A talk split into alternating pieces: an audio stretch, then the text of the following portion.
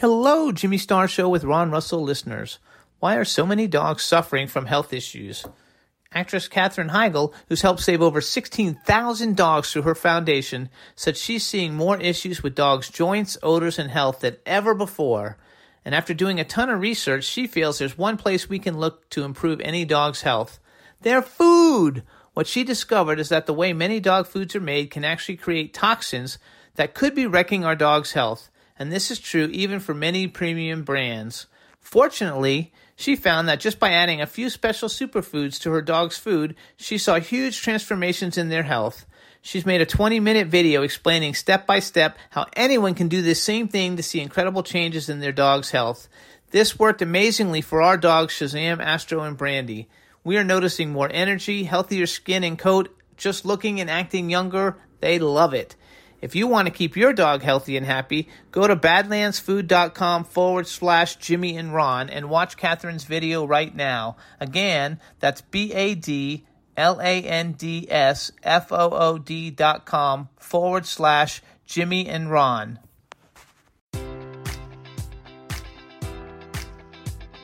Enjoy all your favorite sports like never before at BetMGM. Sign up using code Buckeye and receive up to fifteen hundred dollars back in bonus bets if you don't win your first bet. When you register with BetMGM, you'll get instant access to a variety of parlay selection features, live betting options, and the best daily promotions in the business. And with BetMGM at your fingertips, every play and every game matters more than ever. Place your money line, prop, or parlay bets with the king of sportsbooks today. Sign up using code Buckeye and receive up to fifteen hundred dollars back in bonus bets if you don't win your first bet. BetMGM and GameSense remind you to play responsibly, twenty-one plus and present in Ohio, subject to eligibility requirements. Rewards are non-withdrawable bonus bets that expire in seven days. Gambling problem? Call one eight hundred gambler in partnership with M G M Northfield Park.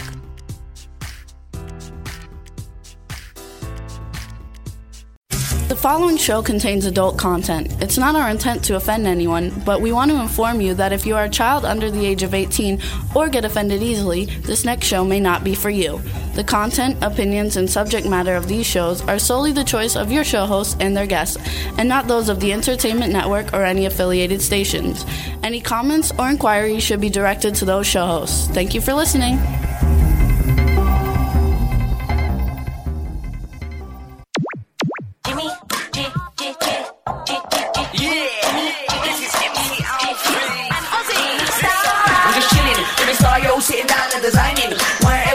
Thinking, what are we gonna be wearing? Yo, I'm a Liverpool M C.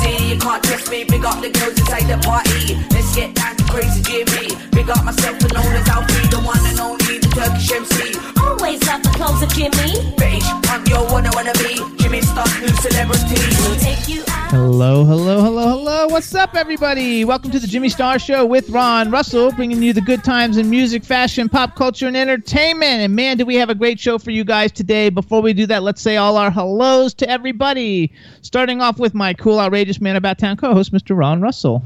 Hey, everybody. Just got back from the pool. It's gorgeous here today. Sunny as always in Palm Springs and hot.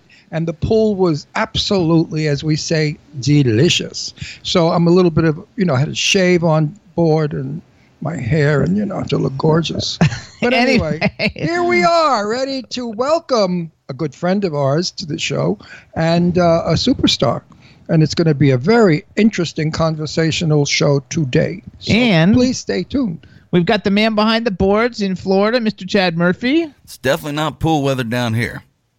Well, that's he because you're, no, you're in the no, in the east. It's summertime here in Florida. We're in full swing of the thunderstorms, no doubt. You know, Florida is so overrated, really. When I is. lived there, I lived there for how many, twenty-one years or something like that, or eight years, whatever it was. Seemed like twenty. I lived there for forty-eight. Yeah, well, you were born wow. there. But uh, Florida is so overrated, you know. Uh, that's why JetBlue now has put on service to Palm Springs direct from Kennedy Airport, New York, here all year. because we're getting such an amount of Easterners that are now fed up with the Florida hurricanes, weather, and crap, and they're coming to Palm Springs, which has now become the number one resort in the United States of America. We have international airplanes now coming into our Palm Springs airport. So I feel bad because Florida is going to lose a lot of uh, tourists, but it still has the old aldecockers that are there from Brooklyn and Bronx, you know, the Yenta sisters. So that'll keep it going. So there you go. Okay, so we've got a chat room full of people. What's up, chat room? That's my opinion. Frig you all.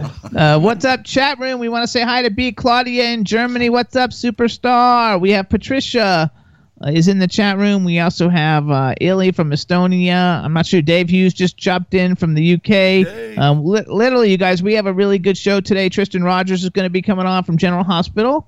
Yeah, actually, General Hospital, all the different soaps, but General well, Hospital have, is the one he's the most known for. Make, I have an announcement to be made while he's doing the chat room. Uh, the goddess, uh, Lisa, is not getting married.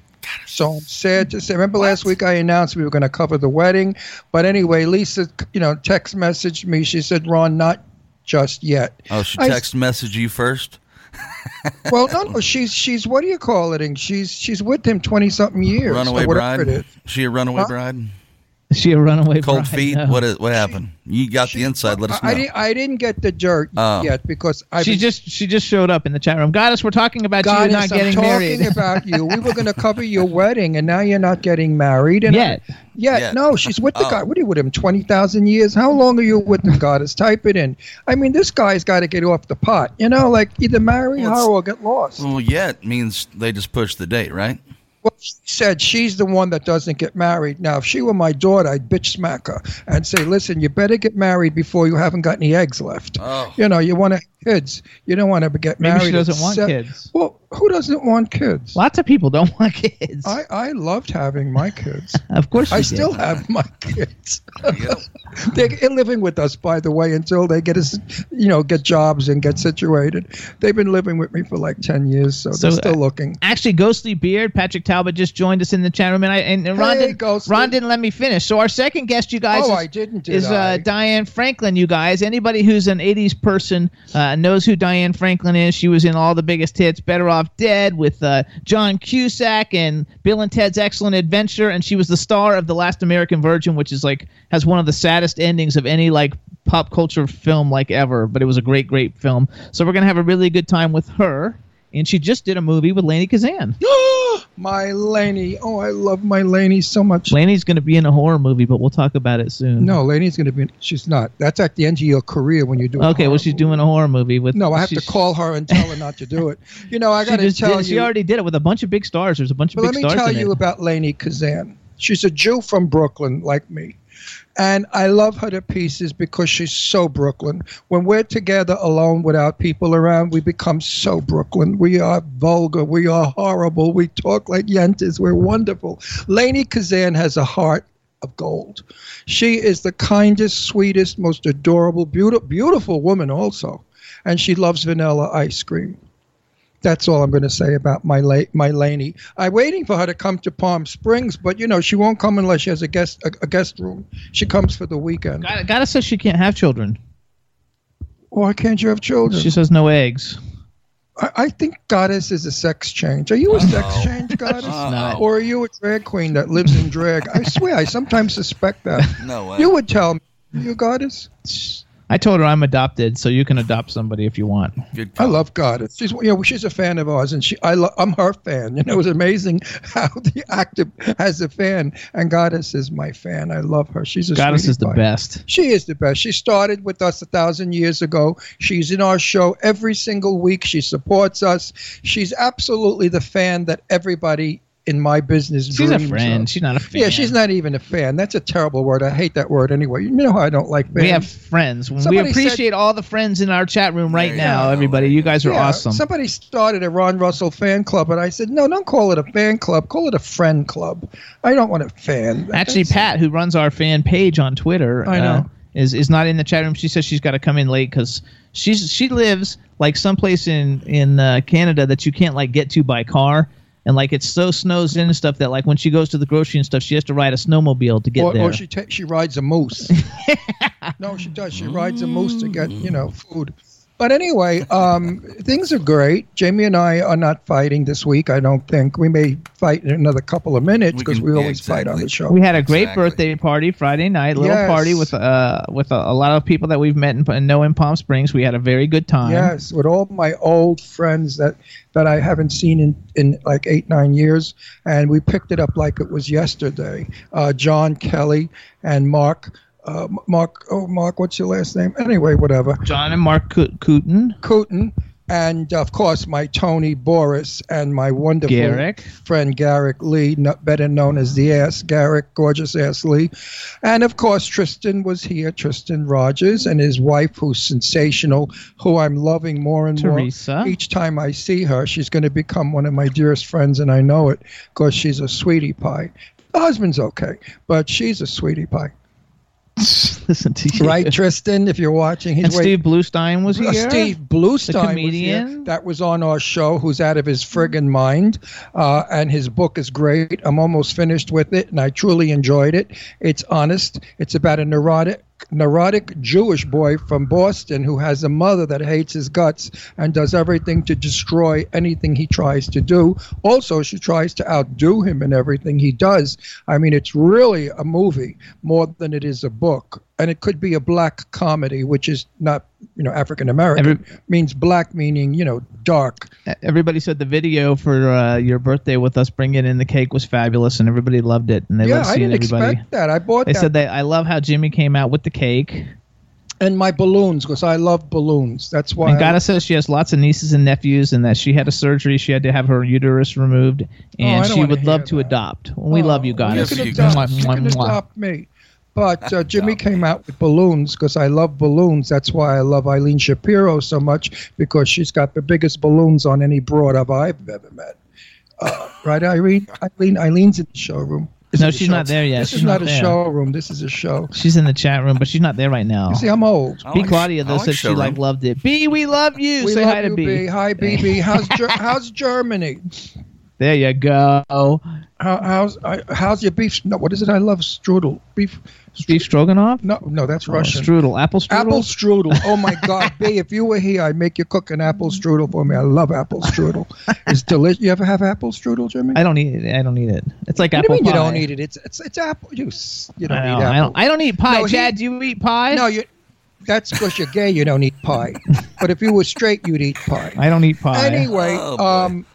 do you eat pie, Chad? I yes, don't eat sir. pie. I Ch- like chocolate pie. Chad, that's Chad, it. Chad just got married. But I don't like blueberry. Chad, I don't like cherry. I don't like any of that. Uh, Chad just got married. That, Apple. Of course he eats pie. That's right, Ron. But anyway, right, right, Chatty boy? That's right. That's Ron. my butch Chad. I love it. She He's says apple strudel with vanilla. Fairies. She said apple strudel with vanilla ice cream is the best.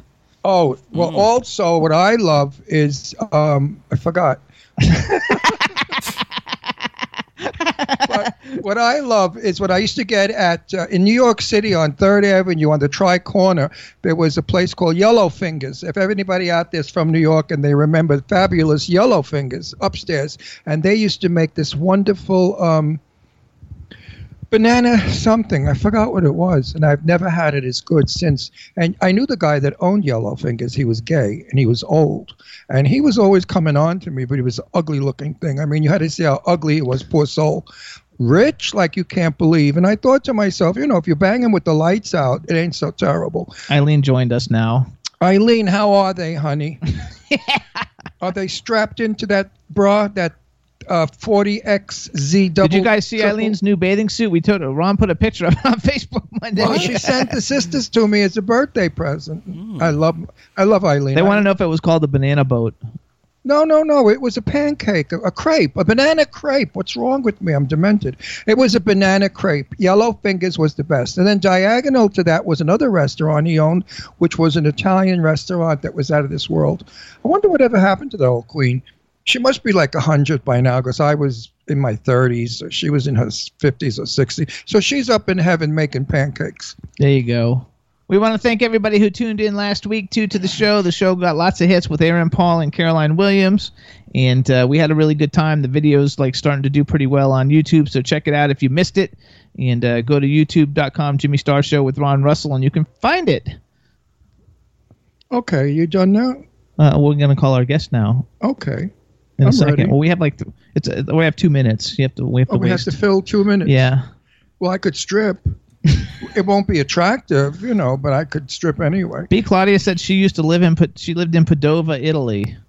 Padova. Padova. Oh, Jimmy, you gotta learn to read English. I am Padova. P A D O V A. No, no, Padova. It's Padu- Padova. Padova, Italy is gorgeous. All of Italy is gorgeous. I mean, everybody that's been there. That's why saying. B lived there. B's gorgeous, yeah. And Padova. I, li- I lived gorgeous. in I lived in Genoa for a year with my uh, Jewish family. You know, the Jewish side of our family. Uh, did you know Ronzoni Macaroni, they're Jewish, that Genoa has the highest population of, of uh, Jewish Italians. Uh, Christopher Columbus, they claim, is Jewish. And when I was in his house, which I was, not when he was alive, of course, but when I went there as a kid, in the backyard there was a cement, concrete, big column, and it had the Star of David on it. So people are saying that Jew- uh, Christopher Columbus was Jewish. But of course, you know, being... And an anti-Semitic world, they don't want to give the Jews credit. They don't. They don't really. Anyway, we're not going to go there. But um, yeah, Genoa has the highest Jewish population. Venice also. Venice has a big. She Jewish says she has people uh, who live there. Family lives there. All right, here's what we're going to do. Who live in Genoa or Padova? Padova. Pa- Padova. Padova. Padova. Padova. And he, he graduated sixth in his class, right? Me, I got kicked out of school at sixteen. I can say Padova, and he can't. Oh, well. I, meanwhile, I got kicked out of school simply because I didn't want to be in school, because I was an actor, and I was a gorgeous young boy, and I thought, Jesus, I'm going to be a star in a minute. All I have to do is show them my tall, thin body and my beautiful face and my talent. I thought who the F I was. Of course, I never made it, but that's okay. I'm here on this crappy show. That's a big thing. That's a big, Chad. That's a, that's oh. a big deal. So, Chad, which did I ever think one day I'd be on a computer?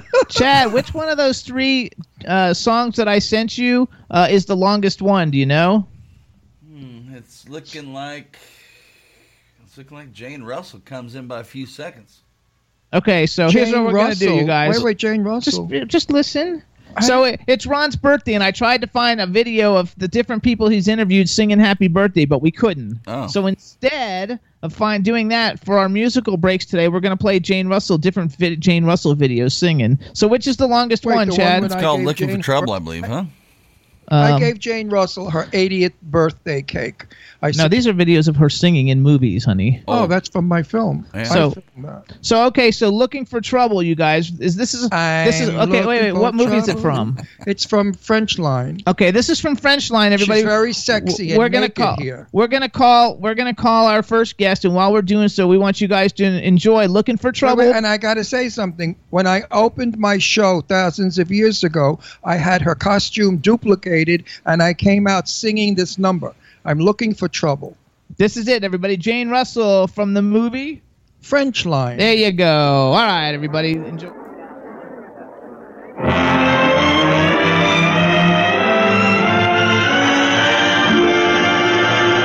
Thank you, gentlemen. That was a charming introduction. But it doesn't move me. And I want to go. Boys? I'm looking for trouble, and I don't care what people say. It doesn't matter what the people say, what the people say, what the people say. I'm gonna find me a lover, one in his prime, one who can show me a real good time. I'm looking for trouble, and though I'm riding for a fall, it doesn't matter if I have a ball, if I have a ball, have myself a ball. I'm gonna rock all the rafters, do it upright. I'm gonna raise a little Fahrenheit. I'll melt all the snow in Alaska till it steams like the tropical Amazon. I'm gonna pop all the corn in Nebraska. If he's shy, it's goodbye. If he's brave, bring him on.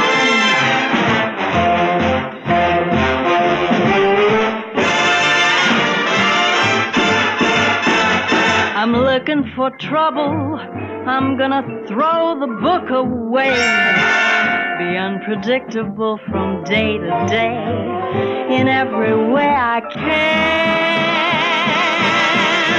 can. So this Cinderella's looking for a fella who'll tell her what she's sweet of. I am looking for trouble, won't mind the trouble, if trouble looks like a man. It's all I need is a man.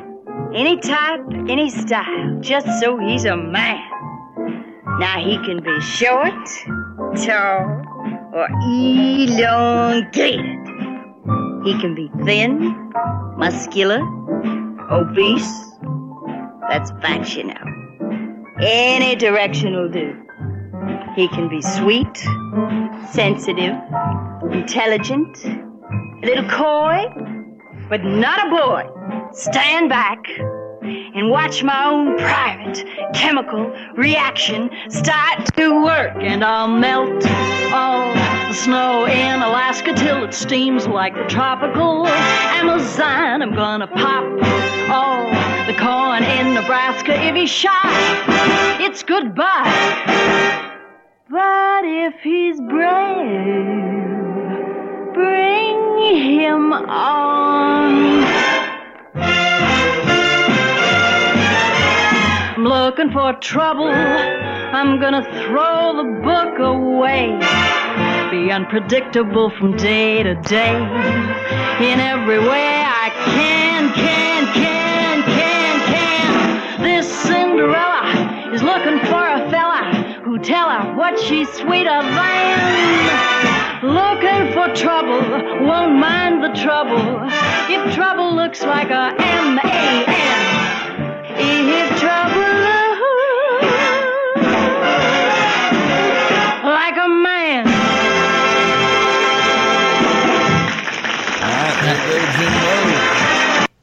So that was Looking for Trouble by Jane Russell. We're trying to get Tristan on the line. We got him on the line, but we didn't have video, so we're trying to work it out. In the meantime, um, uh, try and call him back one more time, Chad, and let's see if we can get it to work. I'm trying to look at phone, my Skype on my phone so I can figure out how to do it. Yeah, you should just uh, hit the – well, I mean, you have a video icon on your phone, too, you for know, Skype, I believe. You, what the crazy right. thing is – Tristan, we Tristan, got you? Okay, can you see me? No. Oh. no. Tristan lives up the road from where we live. He's like five minutes over. away. We could have had him come into the studio. Sit on the couch. Grab a mic. Yeah. He lives five okay. minutes. minutes. Okay, hold on. Months. So, Chad, see if you can give him an, a, a hint. Uh, a hint? Yeah, give him a hint, because I'm not sure. I can, like... Oh, shit. I don't know. Tap your screen and look for a video Yeah, icon usually button. You guys, all you have to do is tap your screen. Tap your screen. Okay, here Ta-da. we go. Hold now, on, hold on. Here it is. Here it is. Now turn it sideways to get the... Oh, oh wait, oh, wait it didn't work, though. It didn't work. Hold on. It started to work, but it didn't work. Hold on. That sounds like you at night. Yeah, that oh. was my that was my phone. That wasn't nice. Teresa, try it like one more time, because it came through, but I, I, I don't know what happened to it. Teresa's going to figure it out because she's... Of course. Genius. Hey, everybody. So anyway... She's my genius. What, meanwhile, I saw that picture of you, Teresa. On ba- I love the bathing suit. I almost bought one like it with Jimmy. I tell you the truth. That was Prince. She wears the most gorgeous prints. I love her prints. Okay, hold on. Uh, oh, they hung up again, so yeah, hang on. We're working on it, you guys. Or it could be, uh, anyway, we'll talk about Teresa Rogers. She is a beautiful brunette with the most gorgeous smile, hey, sexy on. body, and she's Tristan's wife for like twenty-seven years yeah, or something. They're married forever, and they're and just like me on my phone, but they're just like lovers today. Okay, see now he's working on my phone, but you guys, okay, hang on. So this is my phone, and this isn't connected to the radio station. So, you hear me? Poor Tristan. Okay, he can hear me. Hold on. Is it Hold clear on. on? Is it clear on his end? Yeah, on the Same phone, thing. It's beautiful. Yeah, there he is. You can see him. Yeah, we see him on Except the phone. This is the wrong one. All right. So now listen. I'm gonna have the radio station call you, and when you answer it, try and answer it with the the um video button, because we can't do it on my phone. All right. All right. Hang on. All right. Chad, try him again. Roger that. All right, everybody, we're working on it. Anyway, getting back to his Let's play point. a song. Let's no, play a song. Getting, getting back to his wife, Teresa, remember years ago, Poochie? There we go. Yeah. Yay, we're in. Yay. We're, there we are. Tristan, without the glasses, you look better. Hey, let's turn the uh, of an earthquake here. Hey, Jim, have him turn the uh remember, the phone girls sideways. Don't make passes at men that wear glasses. There you Did go. You uh, say that again? There was a major earthquake just a few seconds ago. Oh. I didn't feel Dead it. The shit, I'm telling you. Are you serious? I'm deadly serious. I didn't feel a thing. We didn't have it here. We live like five blocks away. So yeah. And maybe it was. So hold on, Tristan. Can you turn the phone sideways so we have a wide version of you? There you go. There we go. Now let's let's play nice. Let's leave it. There we go. We're getting That's better. Good. Getting better every time. All right. Was there really an earthquake, Tristan? Yeah. Yeah. Uh, decent-sized one, too. Why didn't we feel it? I don't know. Because we're at the bottom. He's up on the hill. The hill maybe got it. I'm sure you'll hear about it. Yeah, I'll go to Twitter and find out. All right, everybody. So we're happy that we got you in, and now we are live, everybody. Let me do a proper introduction. All right, everybody. Now we want to welcome to the Jimmy Star Show with Ron Russell, the incredibly talented superstar Tristan Rogers. Hello and welcome to the show. Hey, hey guys. Hey, hi, baby. How are you? How you doing? You know, I, I didn't want on, you. On too. You know, I didn't want you not to be on film and picture here because so many women went out and bought new batteries for their rabbit, and if they can't see you, what good was it? They wasted their money on batteries. I couldn't. I couldn't agree more. You know, so now girls. Plus, you're like girls. Your press, fire up those those rabbits. Your press release got like ten thousand hits, yeah, well, which is like press. a lot. Uh, so so everybody loves you, and let me. You already know Ron and I since we right. we just saw you the other day, but sure. but we have the guy behind the boards, Mister Chad Murphy. So say hi to Chad. Hey, Chad. Tristan, welcome to the show. Good to have you, sir. Uh, thank you for asking me. And then we have a chat room. Literally every country uh, is represented in the chat room right now. So say hi to everybody in the chat room. Hi to everybody in the chat room. And then give a special shout out to Eileen. And a special shout out to Eileen. and, and I want to correct you. I want to correct you on something. You said thank you for asking me on the show. Do you remember what I said to you? If you don't come on our show, we're going to break your legs on the curb. Yeah, that had a lot to do with my answer. Remember that? And I, he I said warned, that had a lot to do with his answer. And I warned you, if you don't come on our show, you're dead. Meanwhile, folks out there, intimate secrets of Tristan. He's a sweetheart in person. He's the nicest man you want to meet. He's a nice friend. He's a gentle man. He's a kind man. He's a soft-spoken man. And he has the most gorgeous wife who's like seventy years younger than he is and stunningly beautiful. So Tristan's got it all. He's got a wonderful career on General Hospital that we hope is staying because if not, General Hospital will go with Roseanne's show, you know, the garbage bin. I heard about that. So that's what's going to happen. Oh, Tristan, please, if you and the other one leave the show, that General Hospital is a bomb. I don't care what you say. You know I tell the truth. So listen wait up, minute, though. Hold on. Kristen, how long have you been on that soap opera? Uh, I guess off and on for about thirty years. Oh, my. Wow. You own it. What are you talking about? It's no, your show. There are people that have been there longer. Wow. No, they can't be alive still. Actually, who's been on there long? Who's been on there longer than you? Leslie Charlson. Okay. And there you go. She was on consecutively. Me, I was like, I took breaks. I was off it for fourteen years, then I came back. So, yeah, but your character. I mean, really, the- count it in terms of how long I've actually been on in screen time, probably no more than about uh, uh, fifteen, sixteen years. Yeah, but your Scorpio, I hear, which was the main character. Everybody was nuts about Scorpio. And pictures of you and you and, and you know your wife posted on our Facebook page your wedding picture. You haven't changed much except for the hair color. No, your smile is still the same. I remember I told you I smile like ugly. You smile like beautiful. I wish I had your smile and but your wife's smile. You know, there's no body here. There's just a head. No, yeah. I know that. Well, you know, head is better than no head. Hang on, let's tell let's tell everybody though. For people who don't know who this is, you guys. Oh, first of all, that's not possible. That's you, not possible. He was on General Hospital at its peak when I was in college, skipping school to watch it as Robert Scorpio. But you've also seen him on The Bay. He plays Commissioner Lex Martin, and we've had like six or seven people from The Bay on the show. We had Christos Andrews, Charles Shaughnessy, Abby Watson, Sean Kanan, and Vita Gaffarik. Uh, and then you were on Young and the Restless. Which that was my mom's favorite soap. Wait, was Young and Restless. Never on The Bay. Huh? Sean Kanan wasn't on The Bay. What's on his I M D B that he's on The Bay? Maybe he was only on like an episode or two when you weren't on it. Sean Sean doesn't need to bullshit and make up fake names. He's got enough. He's got enough credits of his own. But you know what? My mother was giving birth to me while she was watching you on General Hospital. Now there's a visual. And there's a dating problem. By the way, I, I'm I'm a lot older than Christian. Tristan. Tristan. Tristan. Christian. Tristan, Tristan. Not Tristan. I, I, Tristan. There you go. Why did you name yourself Tristan? Why couldn't you be Kristen? I get that a lot.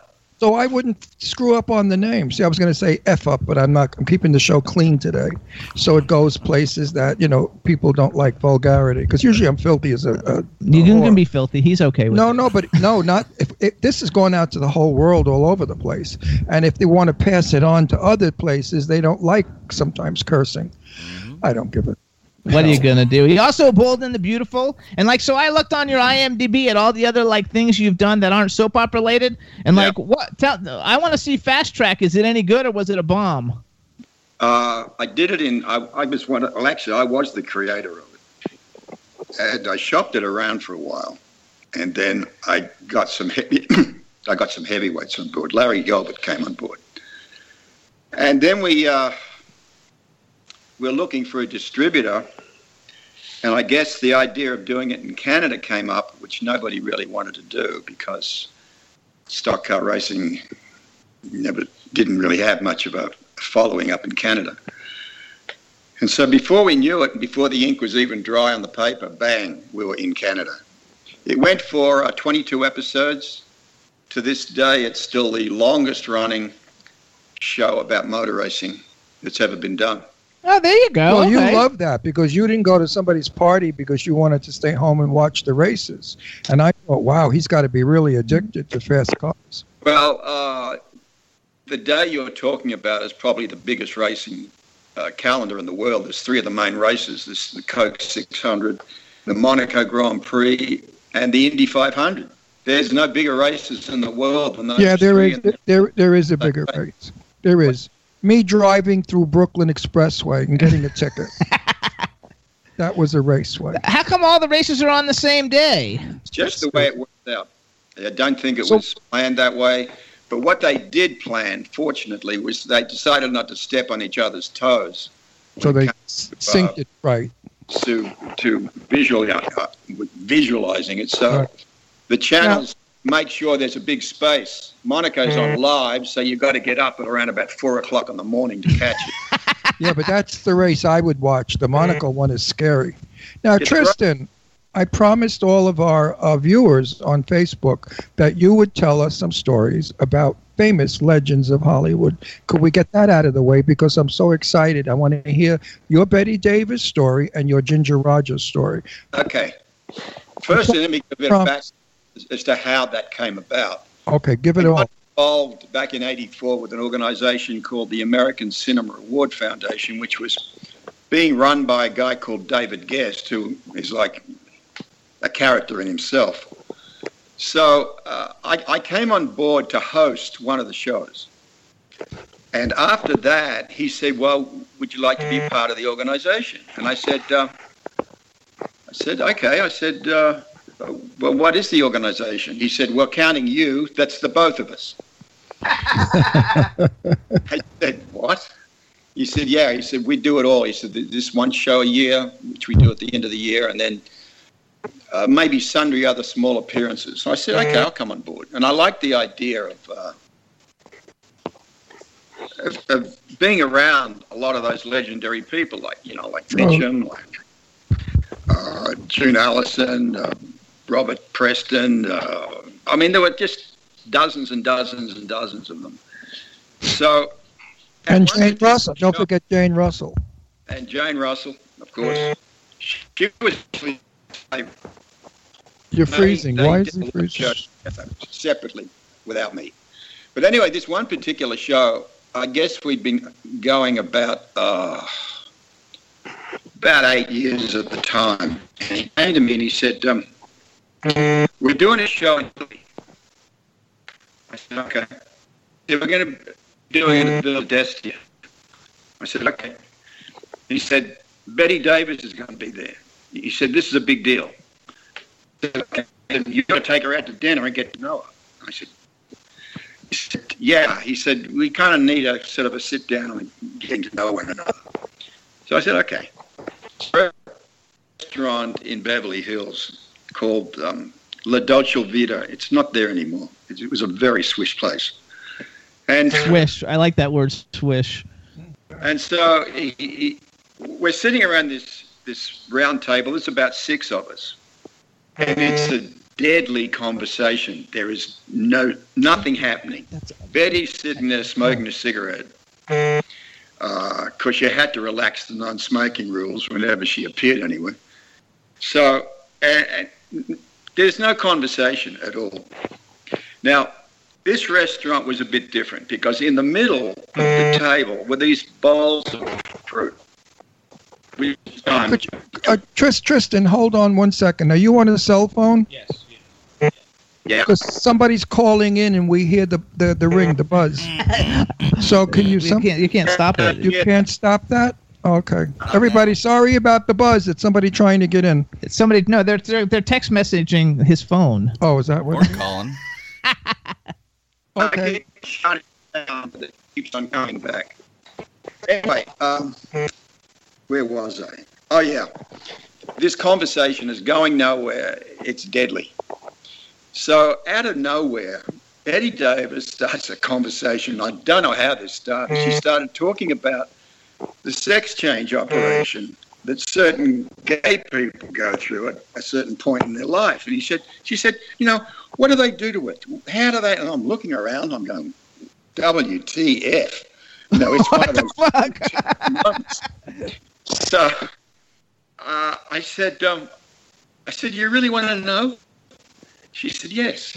Well, so help me. I swear to God, I had just read a couple of days ago a full article on how this happened, on what actually had to take place for this to come about. So I said, okay. So I reach across the table in this bowl of fruit. I take out a banana. I love this part. You see this? And she's looking at me, the cigarette kind of like poised to go in her mouth. She said, yes. I said, imagine a man's cock. And she's going, okay. So I grab a hold of a knife and I snip the top off. And I said, right, you take that little bit and get rid of it.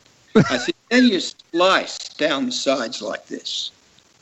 And you take the middle part out, right? I said, and there what we have is an artificial vagina. The cigarette dropped out of her mouth.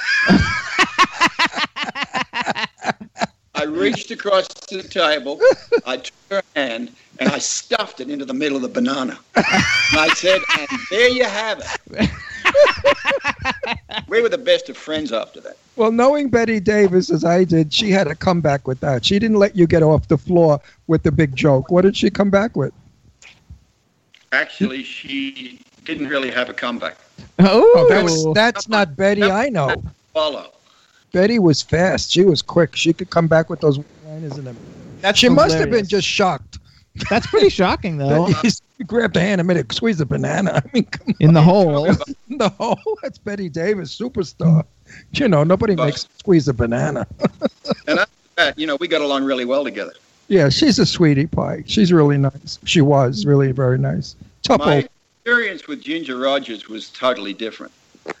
Um, no cocks? Huh? No cocks. Yeah, no, no, no bananas in this one. Um, Gloria Monty, the then producer of General Hospital, used to have a big function at her uh, property down in Thunderbird Ranch down here. And I, I would get invited every year because uh, I wasn't going back to Australia. There really wasn't the time. And so she figured, you know, I'll take pity on this poor bugger. So this one year, we're down there. And what would happen is that there'd be cocktails at her house. And then they'd have this fleet of golf carts to take you up to the clubhouse where there'd be a huge table set for about fifteen people.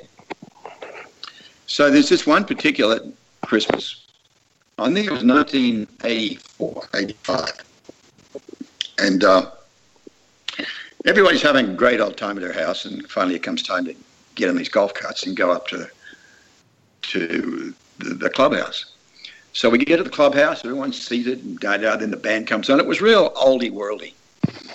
And uh, music starts. I'm sitting with my back to the dance floor.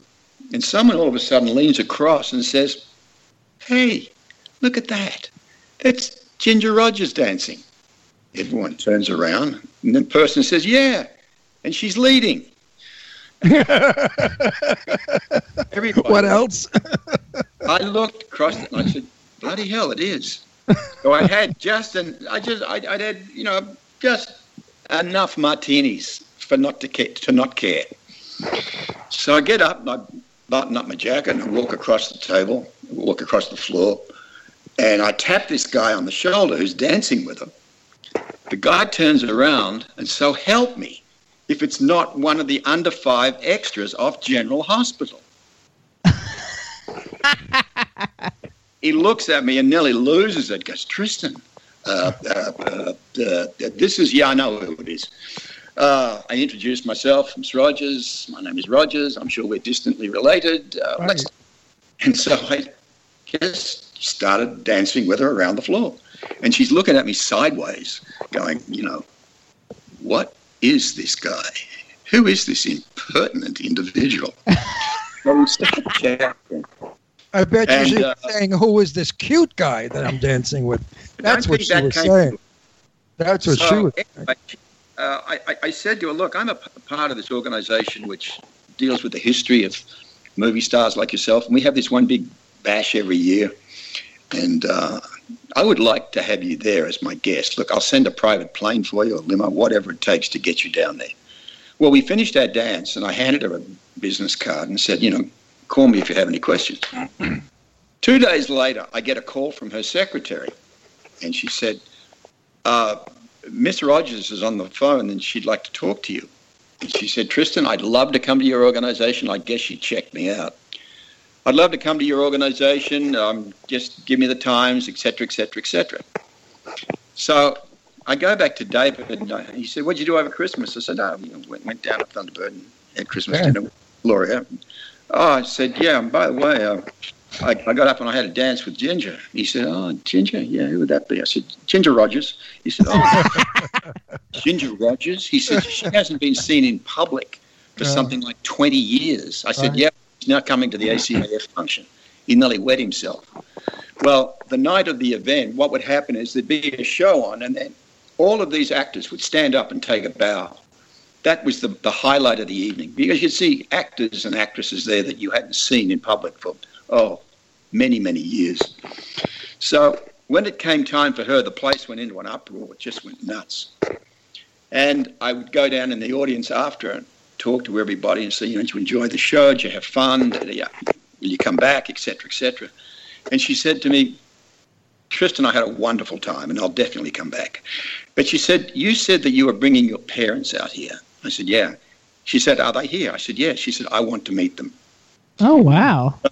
I took her over, introduced her to Mum and Dad. Dad nearly lost it completely because he was a huge fan. Because he was that, a was that was his era. Yeah, he was a ballroom dancer back then.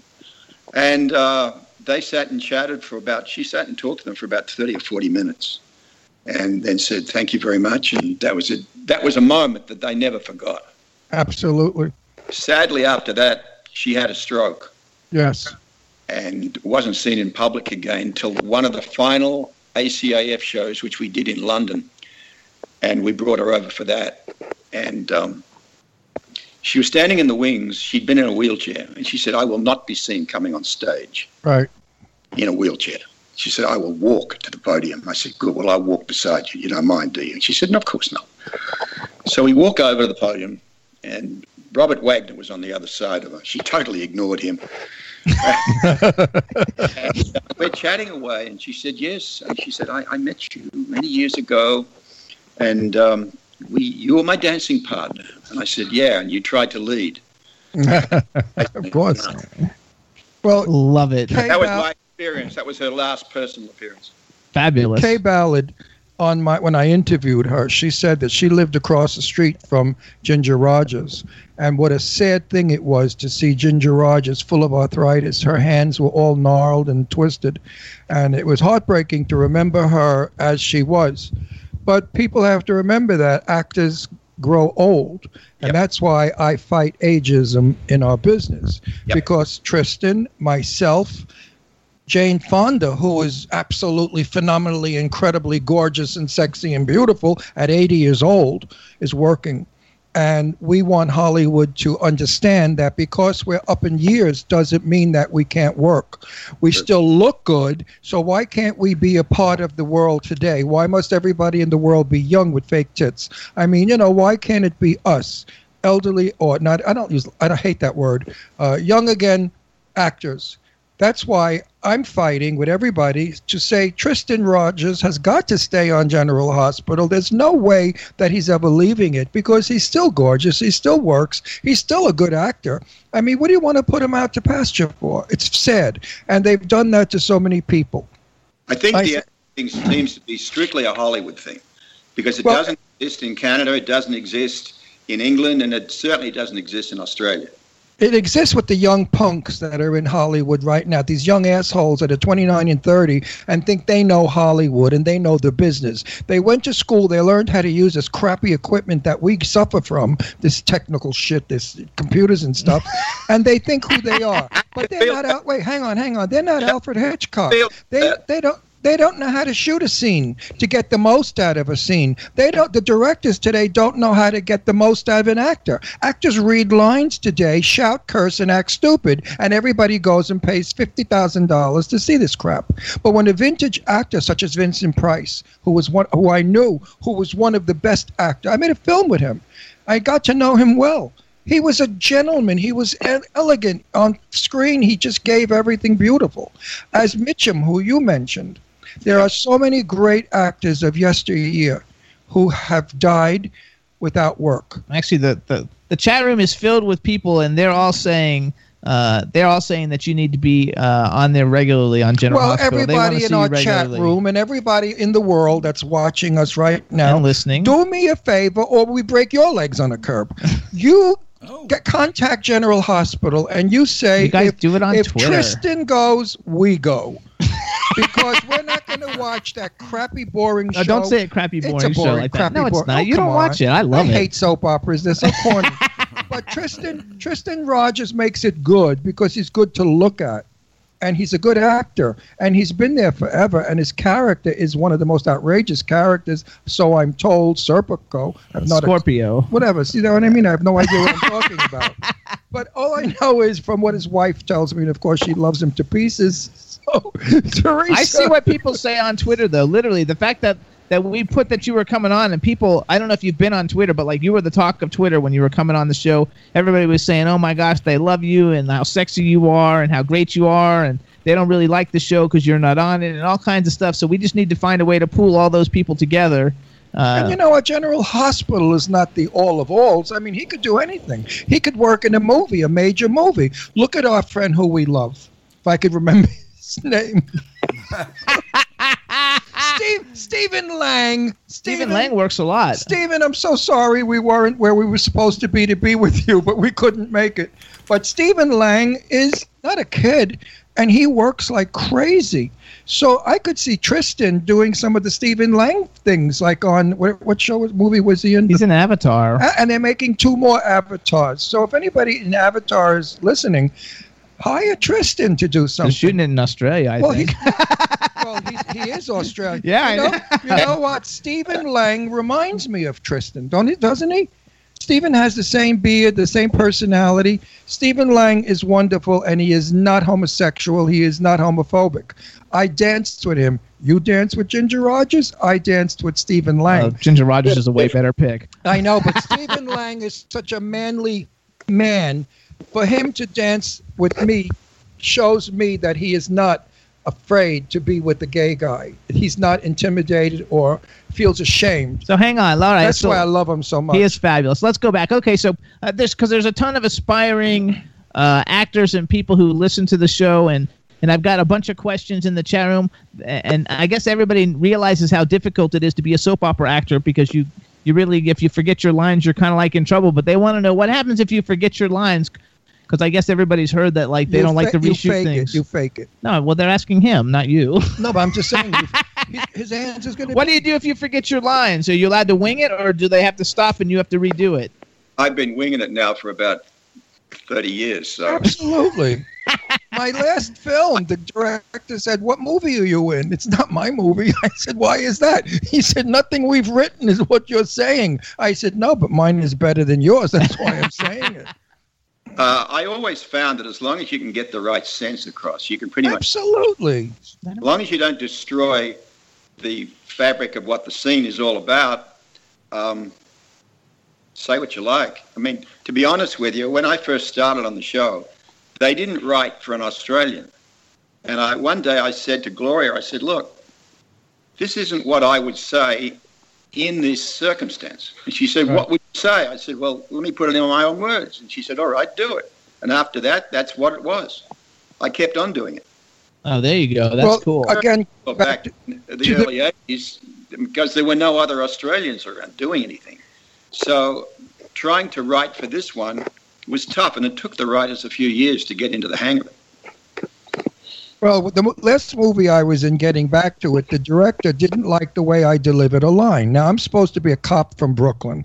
Nobody speaks Brooklynese better than me. I'm from Brooklyn, all right? This guy's from friggin' Pittsburgh. What does he know from Brooklyn? And the, the, the line was, I'm saying to this girl to get in my police car, and the line was, "Get in my police car." And I looked at him. I said, "What are you, out of your fucking mind? Nobody from Brooklyn says, 'Get into my police car.'" He said, "Well, what do they say? 'Get in the car! Get in the car now!'" That's how you We We got to quit talking about the movie. That's like the worst movie that's ever been made. I know that. That's because I was in it. Literally, it's like anyway, the absolute worst so movie it's on up the to planet. The, it's up to the actor to say the line doesn't work. Because you're from Australia, a Hollywood American actor cannot possibly direct you to be an Australian because you know how it sounds. That's my point. Okay. Well, and, uh, there's also another thing. You are expected to, if something's not quite right, on a soap opera, we don't have the time to take a twenty-minute break while they bring the writer down and change the line. Right. We, we right. don't have that luxury. So you as the actor are expected to come up with something that works. Yeah. In the Always well, that, that, in the cool. chat room, they say they don't actually care if you forget the line. They just want to hear you speak. That's true. I'm trying. That's all their all their batteries have gone dead. You gotta like freaking like love it. Though. They want to just watch him. They don't give a shit what he says. I gotta like you gotta like. They love just it. Like to look at that beautiful smile he's got. It melts everybody. There you go. Smile for everybody. Smile there for everybody. Go. He's got the best. I wish I had his smile. Every picture we have together, I look at his smile. I look. At, I look like I'm constipated. He looks like he's happy. He is happy. I know, but his smile. Maybe ha- you were constipated. No, I was not. No, I'm sorry I used that word. Now you're going to play with it for a week. I have to beat the shit out of it. They all love the accent, though. God, I mean, Goddess is like freaking out over the accent. She loves it. Well, it's part of who he is, what makes him his charisma. It's his charisma. It comes with the package. There you go. Yeah, and I'm sure the package is lovely, or every woman would love to know it. At least he's a good sport and laughing. Why not? Hey, listen, listen. When I told Tab Hunter in an interview that your you you could see your religion in your bathing suit, he screamed, "Oh my God, no, no, no!" I said, "What are you talking about? We just sold three thousand more books of yours." So you know, women love men. Some men love men too, like you. one of those fairies. So wait, okay, so like what? Ha- okay, so I have to say I don't watch General Hospital now. I watched it back in the Luke and Laura days when I was in college, and for about five years I skipped school every day so I could like watch it. Um, and when Jack Wagner was on it, and and uh, Blackie and all the bands and all that cool stuff when I was in college. So like, so like you're still the same character now. Like, do you have a love interest when you're on there now or no? Not at the moment. I mean, there's this vicarious affair that I have with Anna Devane, but it's not really a love affair. It's more a really intense friendship because we share a child together. But um, I guess if they were to bring, I guess if they were to bring Emma Sams back, there might be a love affair. I guess if they were to bring Jeannie Francis back, that would be a very good match. Storyline, yeah, that would be a good one. Bring Jane Fonda in. That's where you look good. We just saw that movie. Yeah. Jane Fonda's a piece of ass at eighty years old. How could that be? I mean, a piece of ass at You eighty. Saw, did you see the book club movie? Book club? Yeah, he did. I haven't seen it yet, no. Oh, oh your wife has. Your wife that, has. That television series she's on, I've watched that a bit. Yeah, oh, that I love that. Grace and Frankie, you, or Frankie Jane and Grace. Fonda's got yeah. a bo- Jane Fonda has a body better than most eighteen-year-olds. It's a, what legs, what a body. I mean, what a face. She's a be- she got more beautiful at eighty than when she was young. If I, that's hard to believe. Wait till you go see the film. Wait a sec. Go back. So does Emma Sams? Does she work still? I haven't seen her in anything, so I don't know. In England, okay. Series in England. Wasn't she in Dynasty? Yeah, she was in Dynasty. Emma Sams. I love her to death. So she's got to be up there in her late seventies also. No. Yeah. She's no, not... I think she's somewhere around the late fifties. fifties? How old was she in Dynasty? ten? She was the kid in Dynasty. She what was kid? The youngest one. She played She played Fallon. She played Fallon. Fallon. Yeah, so well, she was Fallon the youngest was, one. No, Fallon was about eighteen, nineteen years old. And that's thirty, forty years ago. Yeah, so she's fifty. Yeah. Well, I'm fifty. I'm fifty also. Every year I'm fifty. So what? She's Fallon is like everybody like just knows that my everybody just knows Tristan. You just got to that Ron can't do math. No, like so no, they just like know well, it. Like in the chat room, they're just laughing. Like yeah. we already know Ron can't add. No, but you know what? Everybody on Facebook, including Tristan's wife, Teresa, loves my math because I said that Teresa was turning twenty-five. There you go. And she loved it. She didn't have any problems with yeah, Ron's. Nobody has any problems Ron's with bad that. Math. Listen, any I woman loved that math. Actually, they're right. saying uh, in the chat room they say Emma Sams is, is from nineteen born in nineteen sixty, so she's fifty-eight or, or fifty-seven or fifty-eight, wow. depending. How do you like them apples? I love her to death. She's okay. How is she as a person? Nice. Very nice. She got a couple. She got a couple of kids. That counts so much. If, like, who is it that's a bitch? Oh, that. Oh, that one. Even Betty Davis talked to me about her when I brought it up to Betty. I said, uh, what's that bitch name's? Faye Dunaway. Betty Davis hates, hates, hates Faye Dunaway. She would stab her if she could.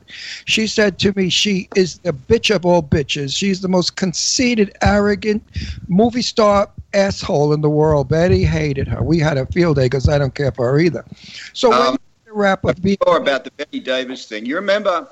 You remember a song back in the eighties called She's Got Betty Davis Eyes? Oh, yeah, sure. Kim Kim, Kim yeah, right. Kim Carnes. David and I did a show where Betty was the guest of honor, the, the recipient. And we had Kim Cairns come on and sing to her. I remember that. I saw some of that somewhere. Yeah. That's funny. Eileen just interviewed Kim Carnes like two weeks ago. Yeah, I saw that someplace. that in, And Betty was very moved by it. Very. Also, Betty was very moved by Meryl Streep. Betty sent Meryl Streep a letter saying she would like to work with her. And Me- Be- Meryl Streep couldn't. She, she just fainted from the whole thing because she's a fan of Betty's for years. Meryl yeah. fo- Meryl copied Betty's style. Okay, hold on. Let's go because I, I like to do these hypothetical things. No, no, no. So, not yet. That's yeah, we we're, it's almost time to go. We, oh. So if you were, if you were uh, being an actor, if you could have been in any movie that's ever been done, what movie would you have liked to have been in, and who would you have liked your co-star to be? I'd like to have been in the Raiders of the Lost Ark. Oh wow! And you would have been good in that. And uh, as a co-star? Yeah. Hmm. Well, hard question. It is a very difficult one. So many good ones out there. But I don't think you could, you know, I don't think I could really go much past Jane Fonda. Good for you. Good for you, because we're all promoting Jane. She's the absolute warrior against ageism, and she's what we all scream about. No one has to look old, sloppy, and disgusting.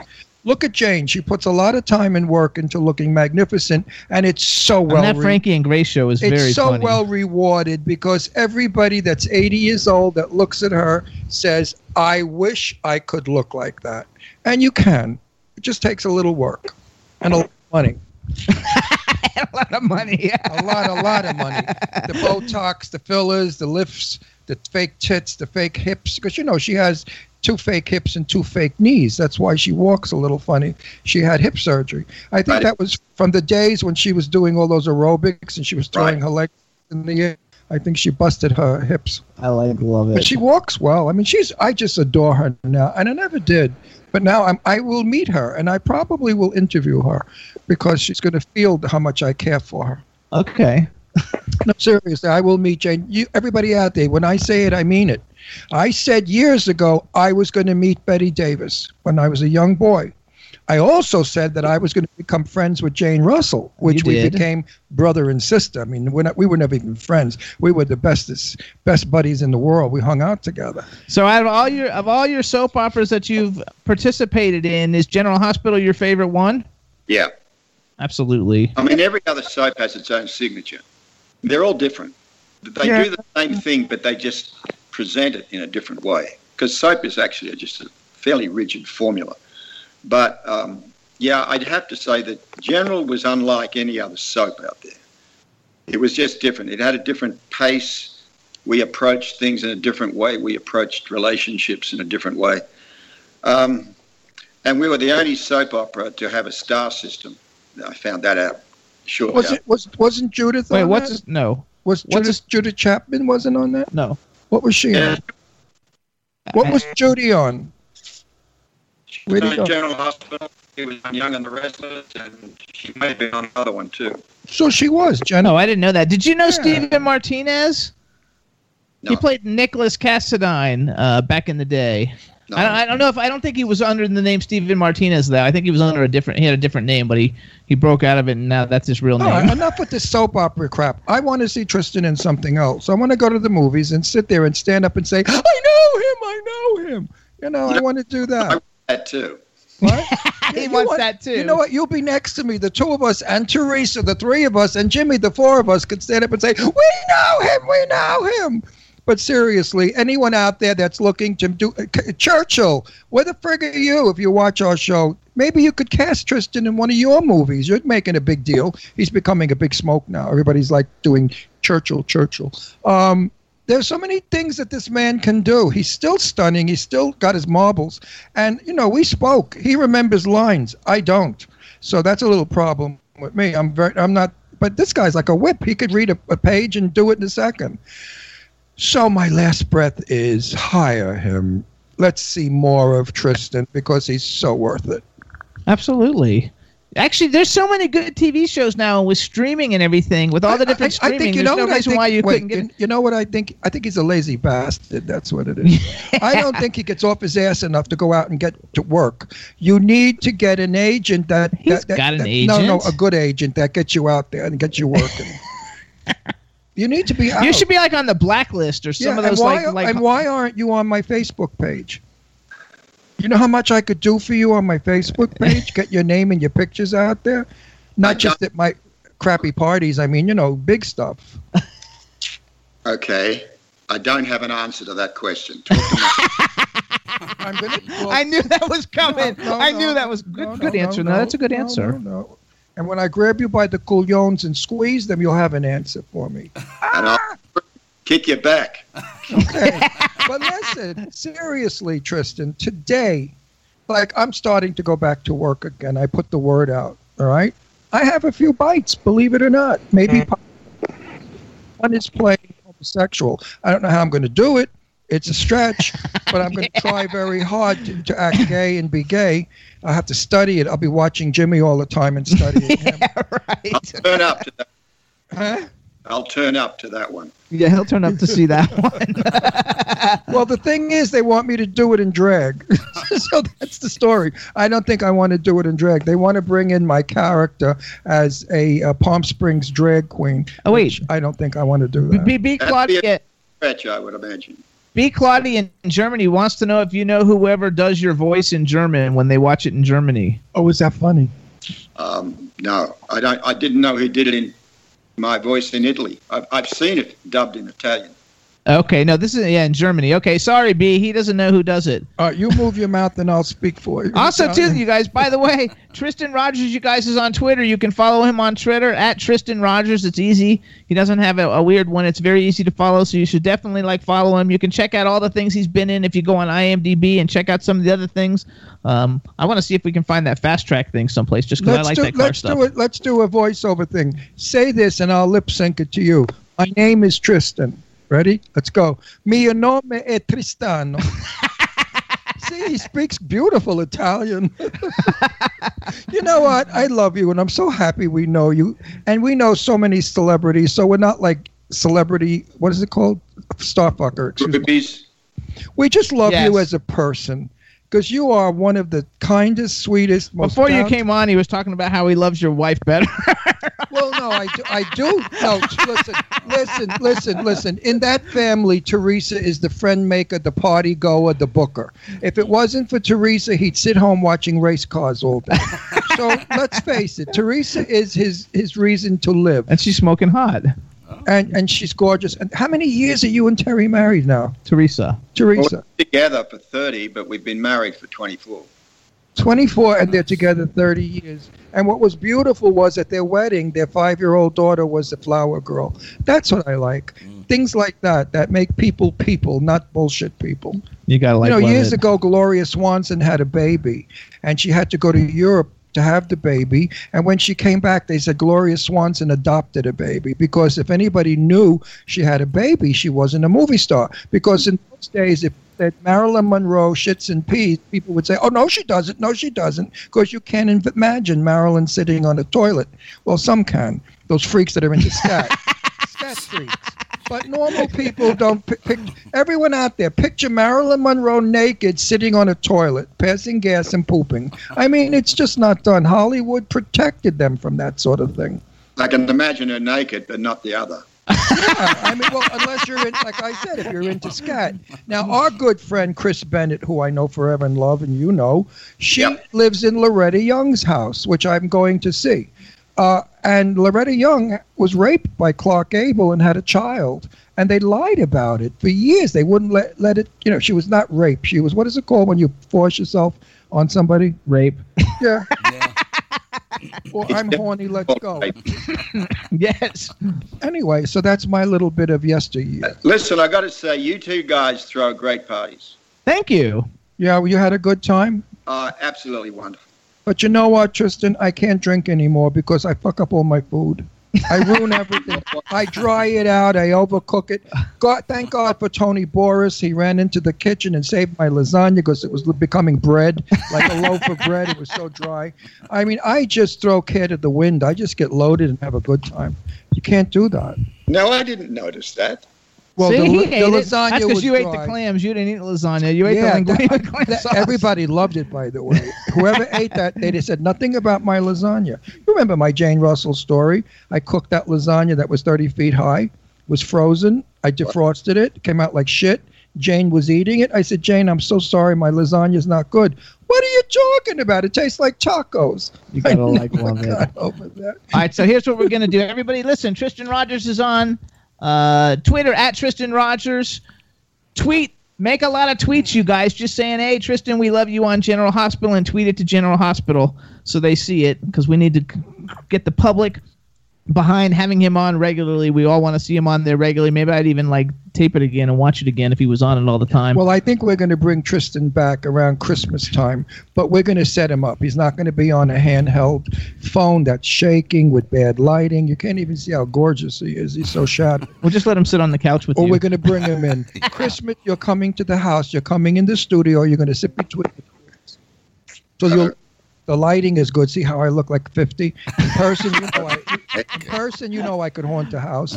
But right now I look fifty because the lighting. So we want to thank you for coming on the show. Thank Teresa for helping us get you yes, on the show. Teresa, thank you, honey. And we'll see you guys soon. Very Listen, soon. Listen, you guys, thank you so much for having me on your show. Oh, uh, Tristan, thank you. Our pleasure. Our pleasure. All wow. the time, anytime. Yeah, okay, go get a drink and enjoy you know your afternoon. Wait, is, is Teresa nearby? No. Oh, otherwise, I, I wanted people to see how beautiful she is. Let her wave a hello to us. She got out. she, got she got out. Bye. All right, Tristan. Well, thank you. Bye. Bye, Tristan. See you. Bye, bye. I love it. Bye, I wonder if we're gonna figure out figure out. Oh, good. I wasn't sure if he'd be able to know how to hang it up. I took care of it. Oh, good, oh good, Chad. he, he is such an incredible. He's such terrific, a nice guy, you guys. Terrific person. Nice. We really love him. He's a good, good man. When we a had him here, heart. when we had him at our house Friday night, Chad, like Eileen wanted to meet him, so we Skyped on the phone uh, to my phone, not to his phone, and Eileen got to talk to him. She's going to interview him this week, so he was just really cool. I thought he was over at your house or something. Yeah, he, he was. was. He was, but Eileen lives in New uh, York. Okay, gotcha. Her, yes. So we, Perfect. she wanted to meet him, and she's gonna like interview him. Nice guy. All right, everybody. But wait a minute. When he met her, he was on the phone with her like forty-five minutes. Wow. Yeah, everybody loves Eileen.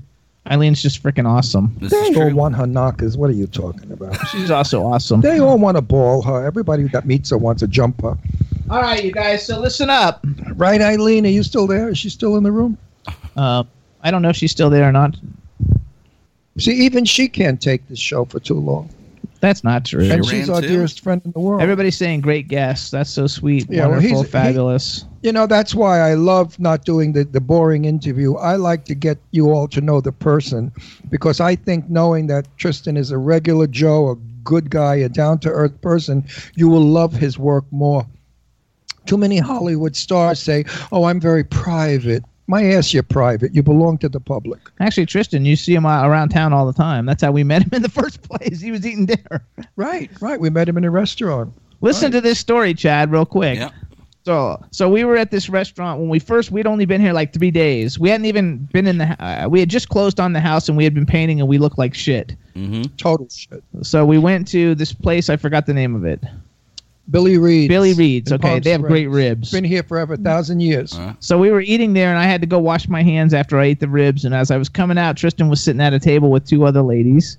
And I sat down, and I said, oh, Tristan Rogers is over there. And Ron's like, who's that? And I said, that's the one celebrity that I really want to meet living in Palm Springs. Cause, I didn't have a clue. Because I like love was. General Hospital, and I've just always been a big fan. You know? I, I didn't know his name. I didn't know what he looked like. And Ron was like, let's go over there. I said, no, we can't go over there now. We look like shit. He said, that's just what we do. I was like, no. He said, where is he? I said, he's sitting over there at a table with uh, two women. But I didn't tell him where. So all of a sudden, Ron's walking around the whole restaurant at every table with a guy and two girls saying, is this Tristan? Are you Tristan? Are you Tristan? Until he got to the one that said yes. That's great. I said, are you are you Tristan Rogers? And then he sat down and talked to him. And like ten minutes later, I went over there. Right. And we ended up talking to them for like an hour. And, and I was honest. I said, I haven't a clue who you are. All I know is that Jimmy Starr thinks you're fabulous and would like to meet you. And he just smiled. He thought I was crazy and out of my mind. Well and done. I introduced, I introduced, well, yeah, well, I introduced, okay, Chad, no Christmas present for you. Damn it. But anyway. Um, so, it was very funny, and that's how we kind of became friendly with him. Well, I sat down and I was talking to him, and the minute we started comparing movie stars of legends, because I told him what I did, uh, he told me the Betty Davis story, and I thought, oh, my God. And I sat there listening to story after story, and I was giving him stories about my legendary movie stars, my Jane and Betty and everybody as well. We just bonded and became good friends. It was like, you know how sometimes you meet somebody, you're never friends with them ever again, but you meet someone and for some reason you, you bond and you become close in a minute? Well, he gave you the time of day right away, so that says a lot. Absolutely. He's just a, a nice person. And his person. wife is fabulous, and she they were with another lady who's a producer. Her name was Kim Waltrip, and right. she was fabulous. She's gorgeous. And uh, so we had a really good time, and we had right. a great time with them on Friday night, too. Great story. Yeah, well, you know, I, that's why I love being in Palm Springs, because so many of my celebrity friends live here, and we get a chance to, to chat and see each other and have parties together. It makes life, when you're in, an, in the movie business, a lot more exciting uh, to hear. Definitely what, better than Pennsylvania. Well, Pennsylvania is beautiful. It's wonderful. If you're a farmer or an ordinary person, it's a wonderful place to live. But if you're in our business and you're crazy like we are and you stand out like a soft baggy thumb, you know, you just can't uh, live there. You have to come where the action is, where the biz is. Mm-hmm. And everybody here, they're gay or they're not, or they want to be, or they make believe they're not. And it's a very fun place to live, Palm Springs. It's full of parties, dinner parties, always going, coming. Uh, you're never bored. Uh, you swim. And the weather's you, nice. And how far is Hollywood from Palm Springs? Two hours? Three? ninety-eight, ninety-six miles, I think. Yeah, I make it. About an hour and a half. half. I make it I make it in an hour in my T T. Right. Yeah, but with, with me, it's an hour and a half. Yeah, I travel the mountains really quick. I take the You go on the ten, which is the highway. That cut takes the longer. That's fun. I cut right through the mountains. Yeah. You know. And that I hate the mountains, shortcut, Chad. But it shortcuts it to Hollywood. I hate the mountains, though. Hollywood is yeah. When like, you come t- through the mountains and you start going down the slope of Palm Springs, it's it's pretty. It's beautiful. You know? Oh, Palm Springs is breathtaking. Yeah. There's nothing more beautiful than living in an oasis, and that's what Palm Springs is, an oasis in the middle of the Mojave Desert, where the temperature is gorgeous all year long, except for August.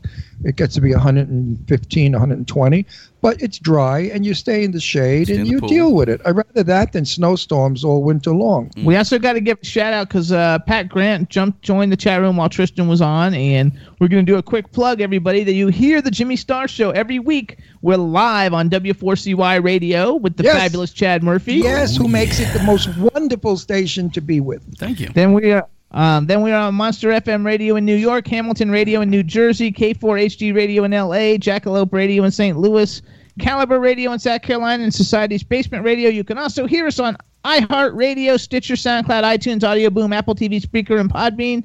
And you can also watch us on uh, Vimeo, YouTube, and Roku. Um, so, Chad, let's play a song and while also, we play our next wait, guest. Wait, wait, mm-hmm. may I remind you, we don't have a sponsor and we don't make a dime. We do all of this for all of these networks. Isn't that generous? Yeah. Huh. Yes, it is. So let's do it. Let's do it. Well, I'm tired of being generous. I'd like to make a buck. I, ha- I need new shirts. You should. Right. So hey, hey, Chad, let's do uh, let's do Diamonds Are a Girl's Best Friend. A from what movie? The, well, what from, movie? From Gentlemen Prefer Blondes. From Gentlemen Prefer Blondes. With Marilyn Monroe. And this is Jane Russell singing. I'm, and let's let's call oh, our next guest. I'm just a little girl right from Little Rock. No, all right, everybody, here it is. Diamonds. Yes, Diamonds are a girl's best yes, friend. Diamonds are a girl's best friend, everybody. Jane girl. Russell. It's just who I Looking am, gorgeous. All right. But my friends call me Lorelei. I do hope you're my friend because I just love to have handsome gentlemen be my friend. Well, my eyes are not what they might be. Have you ever heard me sing? No.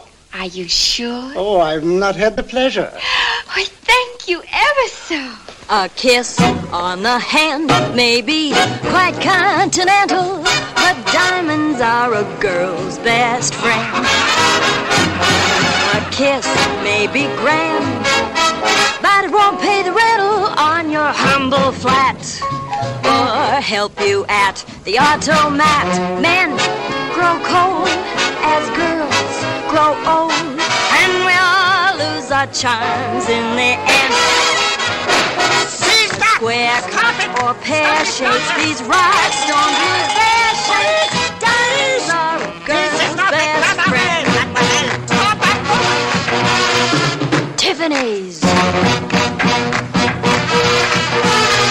Cartier's,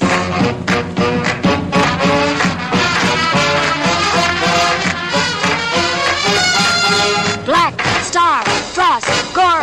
Talk to me, Harry Winston. Talk to me. Did you hear this, Papa? Take her to the witness stand. And the rest of you, take your places. All right, there you go, Jim. You are Diamonds are a girl's best friend. Wait, Hang on, everybody. That on, was we'll talk that was it. Diamonds Are a Girl's Best Friend by Jane Russell, which we played because it was Marilyn Ron's birthday. Monroe. And Marilyn Monroe. Because it was Ron's birthday. So, Diane, say something. Let's just make sure we can hear you okay. Um. Okay. I love Marilyn Monroe and Jane Russell. There yes, we go. I love my Jane. All right, everybody. So now we're going to welcome to the Jimmy Star Show with Ron Russell, the incredibly talented and gorgeous Diane Franklin. Hello and welcome to the show. Hi, thank you so much for having me on the show. So sweet of you to invite me. It's going to be fun. Let well, me introduce you to everybody, starting off with our cool, outrageous man about town co-host, Mister Ron Russell. How are you, Jacqueline Kennedy? Oh, I would love to thank you. Or, or uh, or Elizabeth Taylor. Oh, nice. I love or it. Or my favorite of all favorites. I can't think of her name. You know who I mean? No, I'm I'm old. I'm almost a hundred. I can't remember anything. You know who I mean? My actress from the horror show. She from the horror the, show. The, the, the, the show she played the German lady in the horror show, the killer show. Oh, Jessica Lange. Jessica Lange.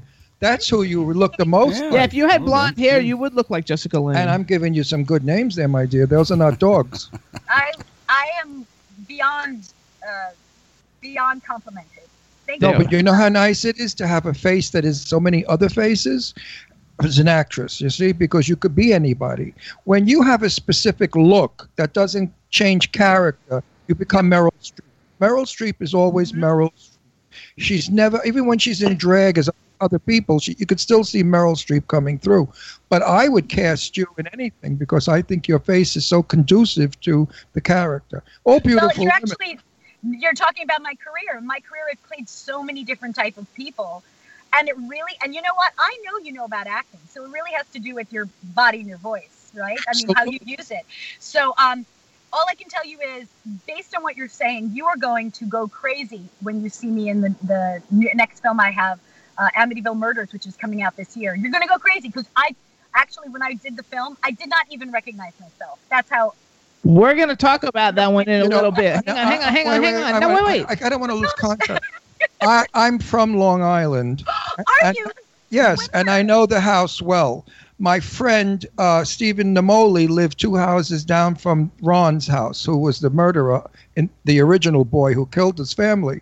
Right. And I remember when that happened. We were living in Setauket, which is a few towns away, and it was a shocking thing on Long Island. But in all honesty, there were no ghosts there. That's a lot of crap. They just created that. So I want folks out there to know this house was not haunted for the people who live there now.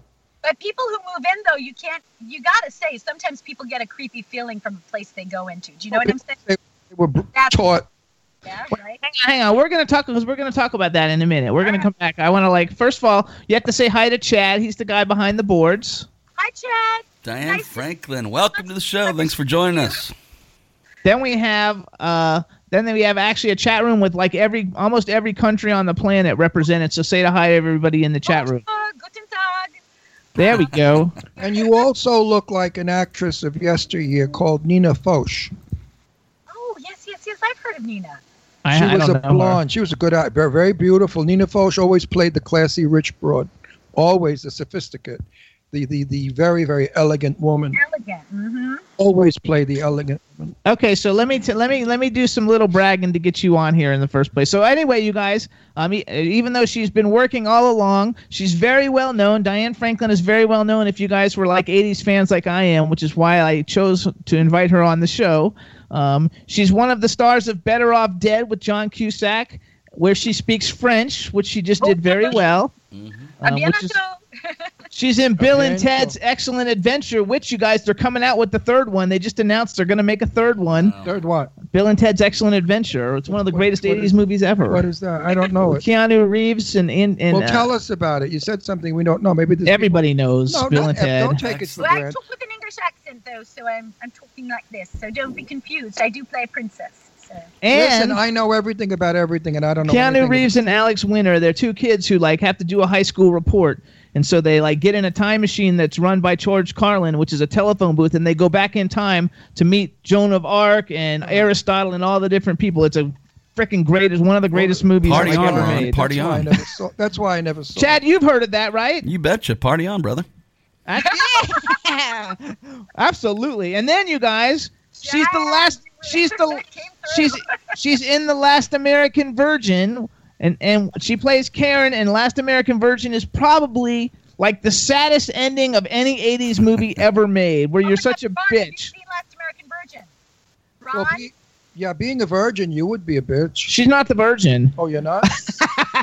Are you, are you the, are you the she's whore? The one. She, there's the, the I, I watched the end of it just to, like, remember it again because I haven't seen the movie in like twenty years. And the end of it, and in the end of it, the guy who's in love with her, with, uh, with her, okay. Yes, with Diane, he's in love with her, and he's at a party, and he comes into the room, and he's asking everybody where she is because he's got an engagement ring, and he's going to give her an engagement ring, and they go into the laundry room or someplace, and she's in there making out with some other dude. And then yeah. Potana, Potana. Oh. And then she's like totally like, and he's just totally devastated. And then the like movie ends and you're like, oh my God, you know, because in the eighties, all the movies had like happy endings most of the time. And I so remember. That was an American ending. An American ending is the happy ending. This was made by Israeli filmmakers. And it was just like, this is life. Real life. Yeah. Well, real the life. The, right? the reason, the real reason, life isn't uh, happy, right? The reason, right. the reason I never saw the film was my mother didn't let me see any films that I couldn't get into the theater because I was only about ten. Because you had a mother. and, and, in nineteen eighty, I was ten. That film at twelve she's years not old. Get, she's not getting it. In nineteen eighty, he's like fifty. He's not oh, ten. Yeah. No, I don't think so. No, he was forty. But, he was you know, forty. I, I slipped up because I called you by your last name, Franklin. Right. But I have to tell you why. Because I'm seventy-eight years old. And in my day, Hollywood, we would never say Diane because you'd say who? Keaton? That's right. Ladd? Hmm. So we always use last name. Listen, Gable, Garbo, Turner. Everybody used last name so we knew who we were talking about. And I don't do that. Because, everybody in the chat. Well, people think it's rude, you know, no, to say. Call me Franklin. I would like that then. Well, only because it separates you from Diane Ladd, you know. Or that's right. Uh, absolutely. Hmm. Absolutely. There are many uh, Dianes out there. True. So you always True. use, the, and that puts you in the category of Garbo and Lombard. I mean, nice. Gable. Look at the stars that we use, only their last names. So it's a habit. Everybody thinks that it's so funny that you called her a putana. Why is that? It was her, her, it's her character too, you guys. Though well, we're just she's talking making about out character. With this guy in a closet, and she's no longer. A it was virgin. The kitchen, I guess. I don't know. I wasn't in the involved. Kitchen, and she lost her virginity. I bet. You look exactly the same though as you did, you know, she's, forty she's, years she's, ago. She's got a, a friendly, pretty face. She she was so recognized in the eighties. I mean, because like you're like you're like one of like five it girls of the eighties. You know, there's probably about five or six of you that were like in all the great cool movies. And uh, oh my gosh, eighties girls were really hot. Yes, we were like, and you know what? It is interesting. I'll tell you, I think why because we were exercising. You know, like that was the exercise generation. We were like doing aerobics and all that. You know what I mean? That exercise thing came into fashion. So I think a lot of actresses who are in their eighties still look really good because we grew up in the generation of exercise. Because before that, it was considered vain to exercise. Do you remember that, Ron? No, no, no, it was never vain. The no. studio demand. No, you're wrong. The studio demanded that you have a hard-boiled egg and lettuce and. Uh-huh. And you exercise. Judy Garland had a weight problem when she was but, young.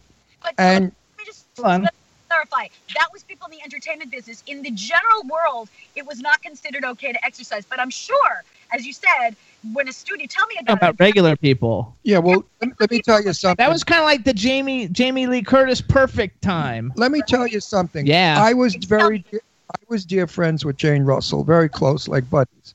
And I said to her, Jane, what dress size were you when you did movies? She said, a twelve. I said, what was Marilyn? She said, a ten. Back in those days, ten yep. and twelve, the woman, they had thighs, they had asses, they had tits. They were yep. women. Today, yep. what are you? I'm a size zero. What the hell is a size zero?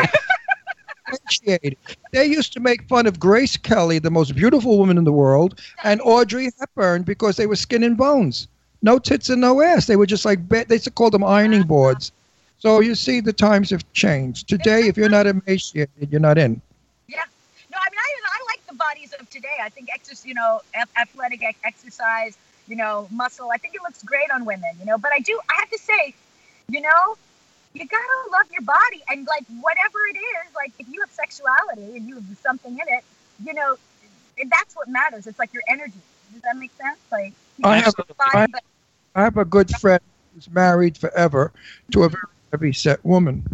And we have a friend and who who does isometrics, and she's old and she's gorgeous and she has a body of death.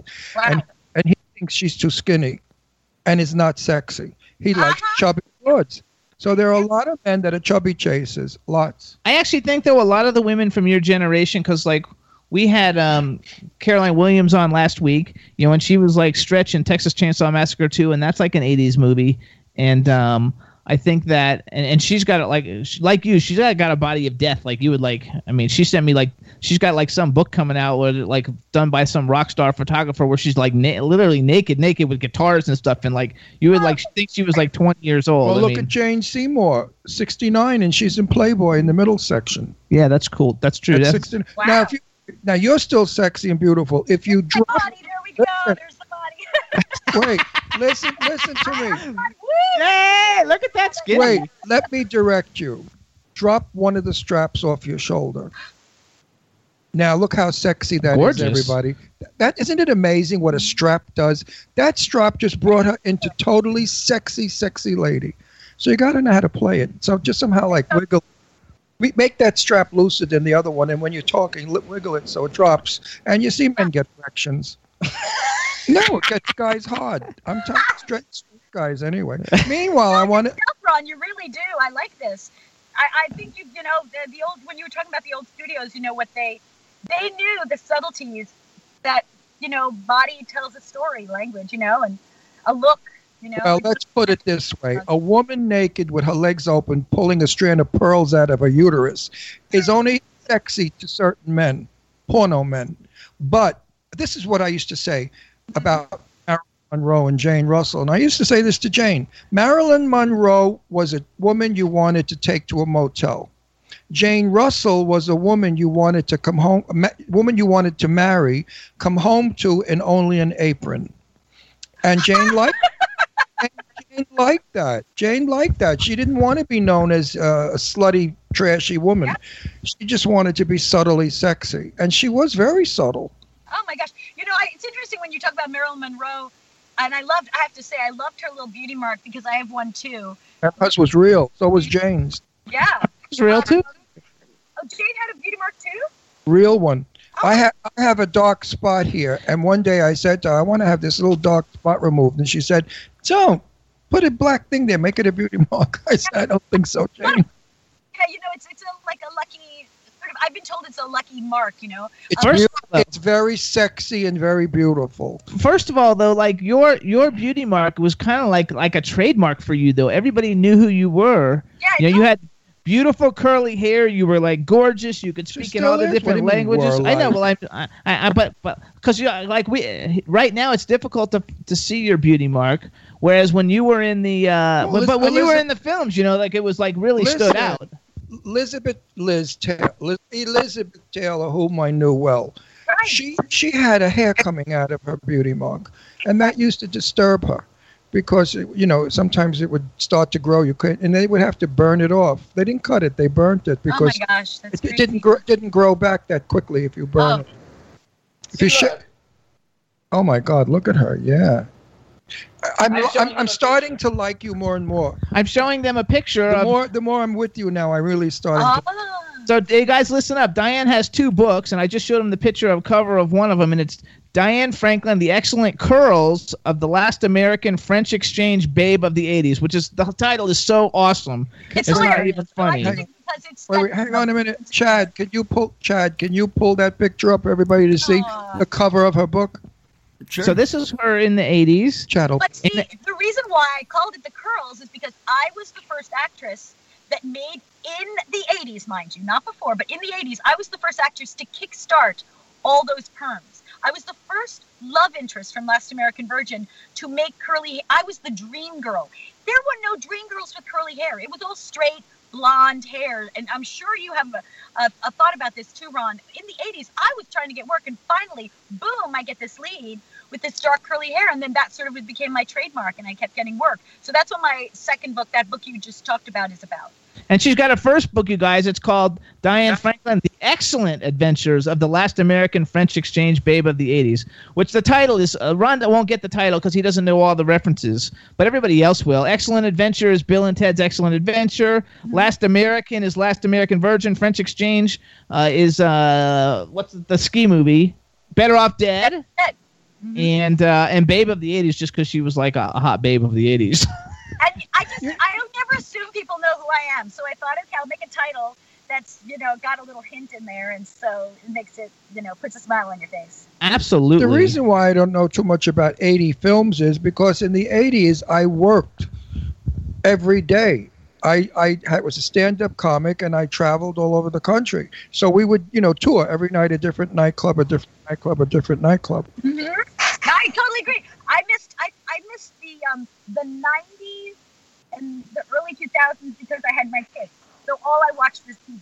I mean, like kid shows. Kid shows. What was going on in the world? So you do. Yeah, it, you know, people don't understand that if you work a lot, you don't have time to see things.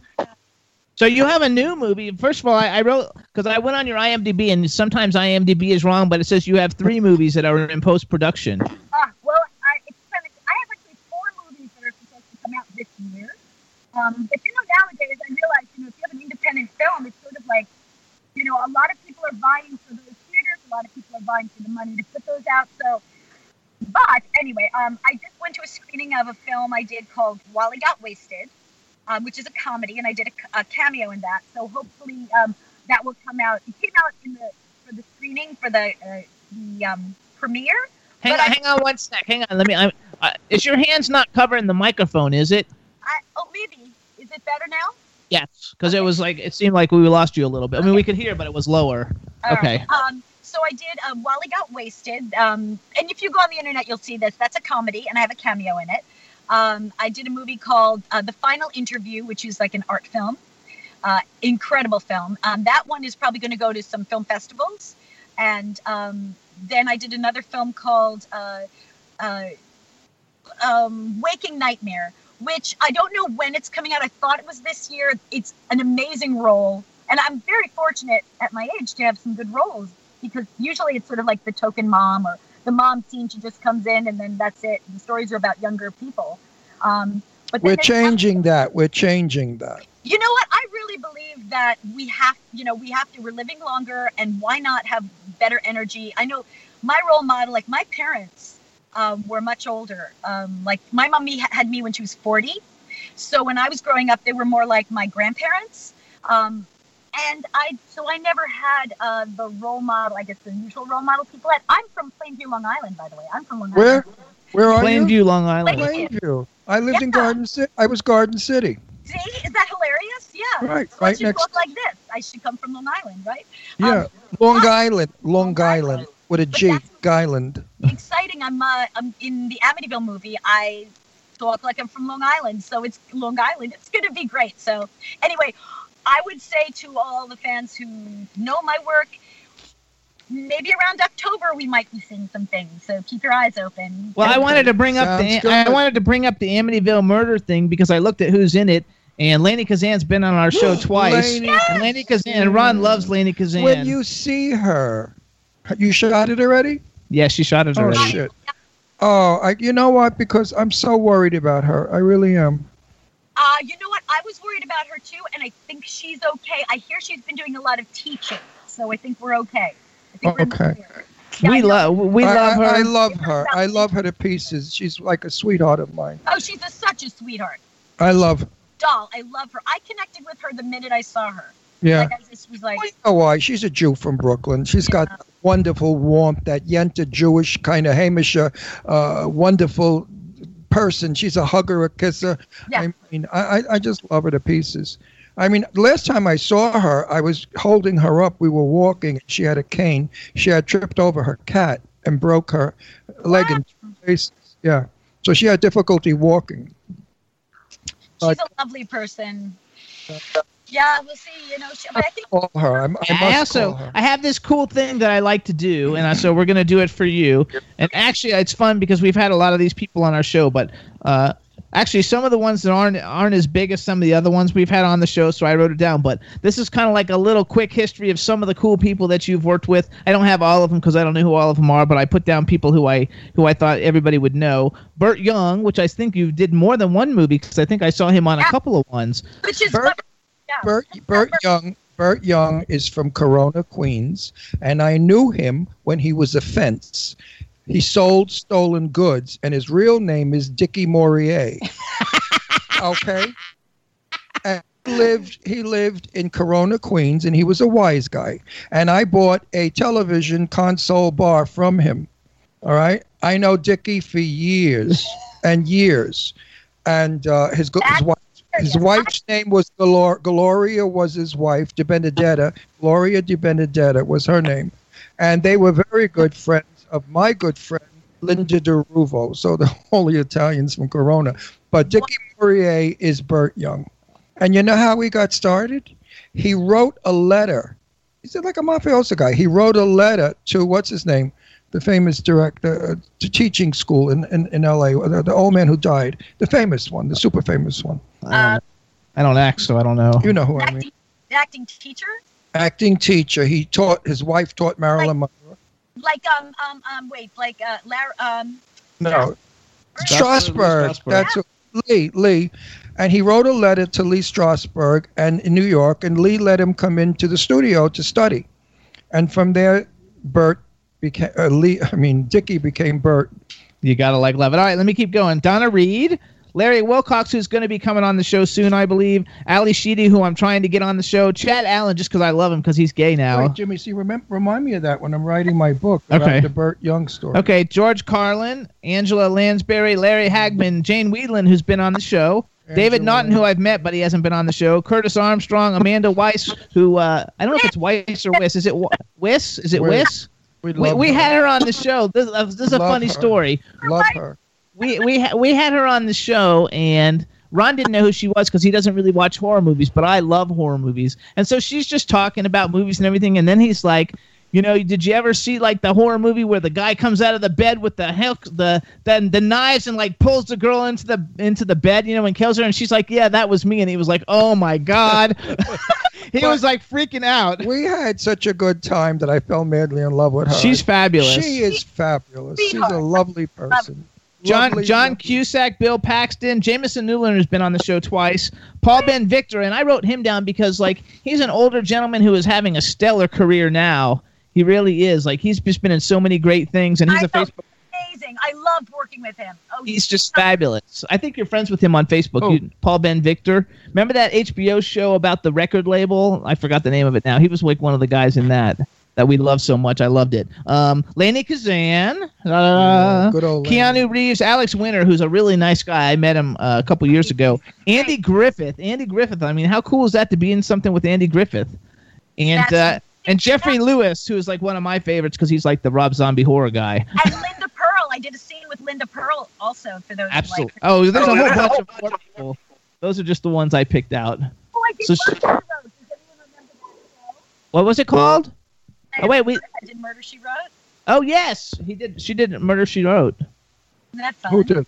She did. Oh, you did a Murder She Wrote. Oh. Well, you mentioned Angela Angela Lansbury. Yes. I want the world to know that I saw her in Mame on Broadway, and if you think she's a great actress, no, she's the greatest performer on stage. She is amazing. She was maimed. She sang. She danced. I never forget that to the day I die. Angela Lansbury is a quadruple threat. I love her. So what was she like working with? She is uh, lovely. She carries her dignity with her. Class, although. Do you know what I'm saying? Yeah. She and, and another actress, I, I've noticed that um, my daughter actually is an actress. She worked with Julie Andrews.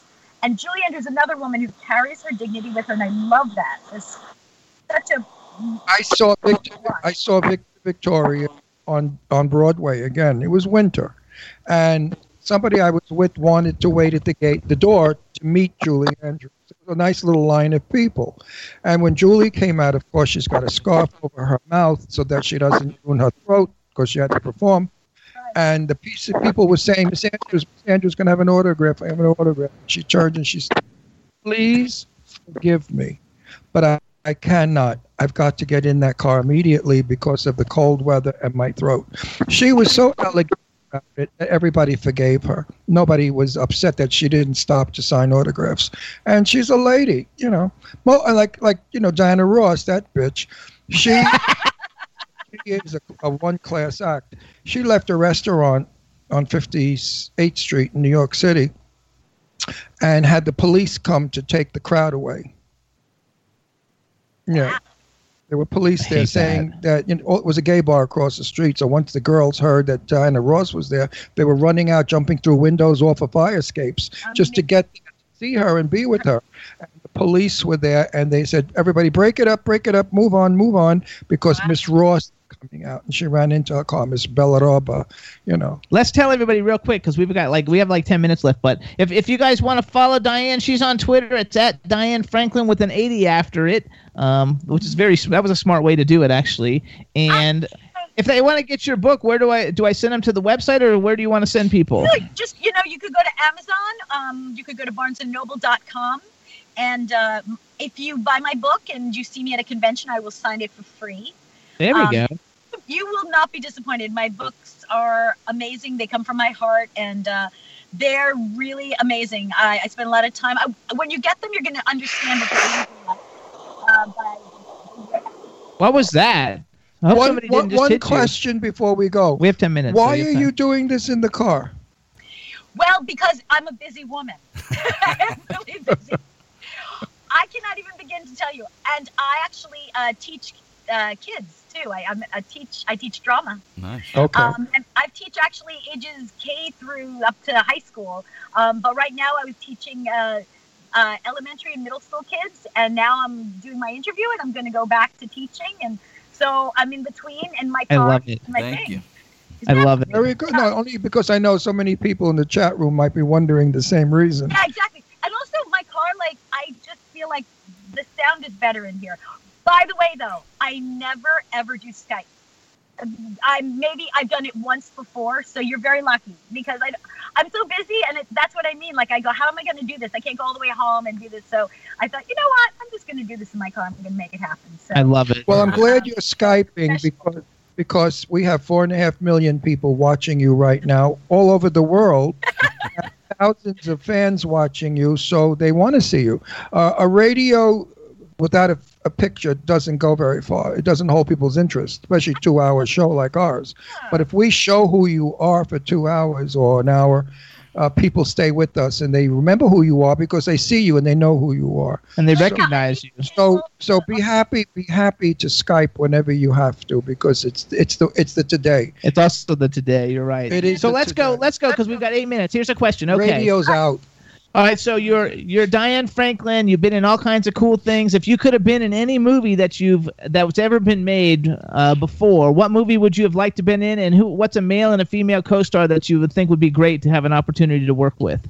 All right, okay. So I have to say, all right, wait, okay. So if I have to pick any film, any film, I would have said I would have said Amadeus.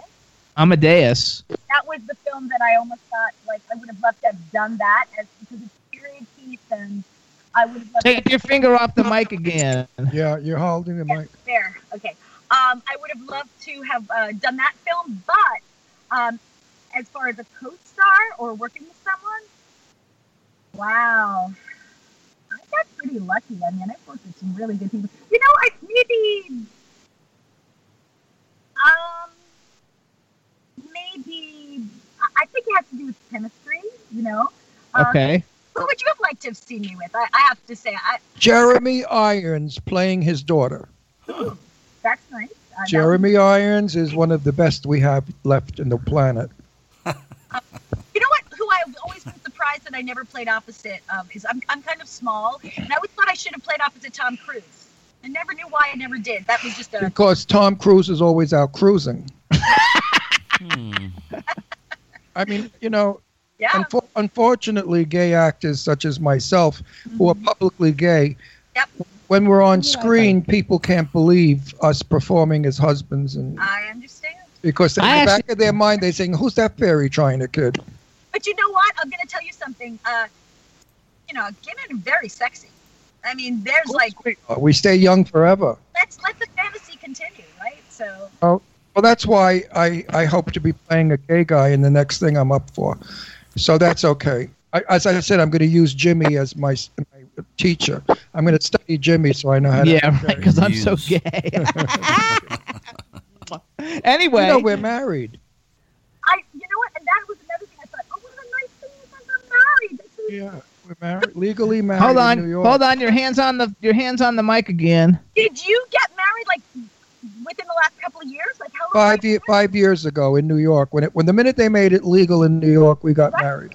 I wanted to be married in New York. Thank you. because that's where I'm from. I'm from New York, and I wanted to be married in New York. Jimmy didn't care where we yeah. got married. But think about how long that took. Yeah, it took my life, took my lifetime. You know, I remember when I was seventeen and eighteen years old, if more than twelve of us were in a room, the police had the right to arrest all of us because it was a, what was it, the word they used to use? A, oh. uh, a con- congregation of misfits or perverts. Brothel, like they consider like a group. They have that with women. If there's like a, women, they considered yeah. it like a... Nobody was having sex or anything. There could be just twelve guys sitting playing cards. Yeah. You were you were not allowed to congregate. Gay people would get arrested for congregating. It was, I forgot what the fucking word was. I would have liked to see you with James Spader. Delusion. Oh, yes. I would have loved, very nice. I would have loved to have worked with James Spader. It was kind of like, kind of, so he was like the bad guy and you were like the hot girl, the hot innocent girl and the bad guy. And yeah, to me, there's something very sexy James about that. James Spader yeah. does. I would have loved to work with him. You're absolutely right. And you know who else? Oh, um. Um, the one in, who was in, um, and I, since a sweetheart, the junior, um, he was in, uh, oh, the Iron Man, Iron Man, um, Iron Man. No, not, uh, darn it. Edward Downey Junior? Yes. Yeah, Robert, Robert Downey Junior. Robert Down, Robert Downey. Oh well, Junior you're talking, you're talking about a, a super name and a and a big yeah. star.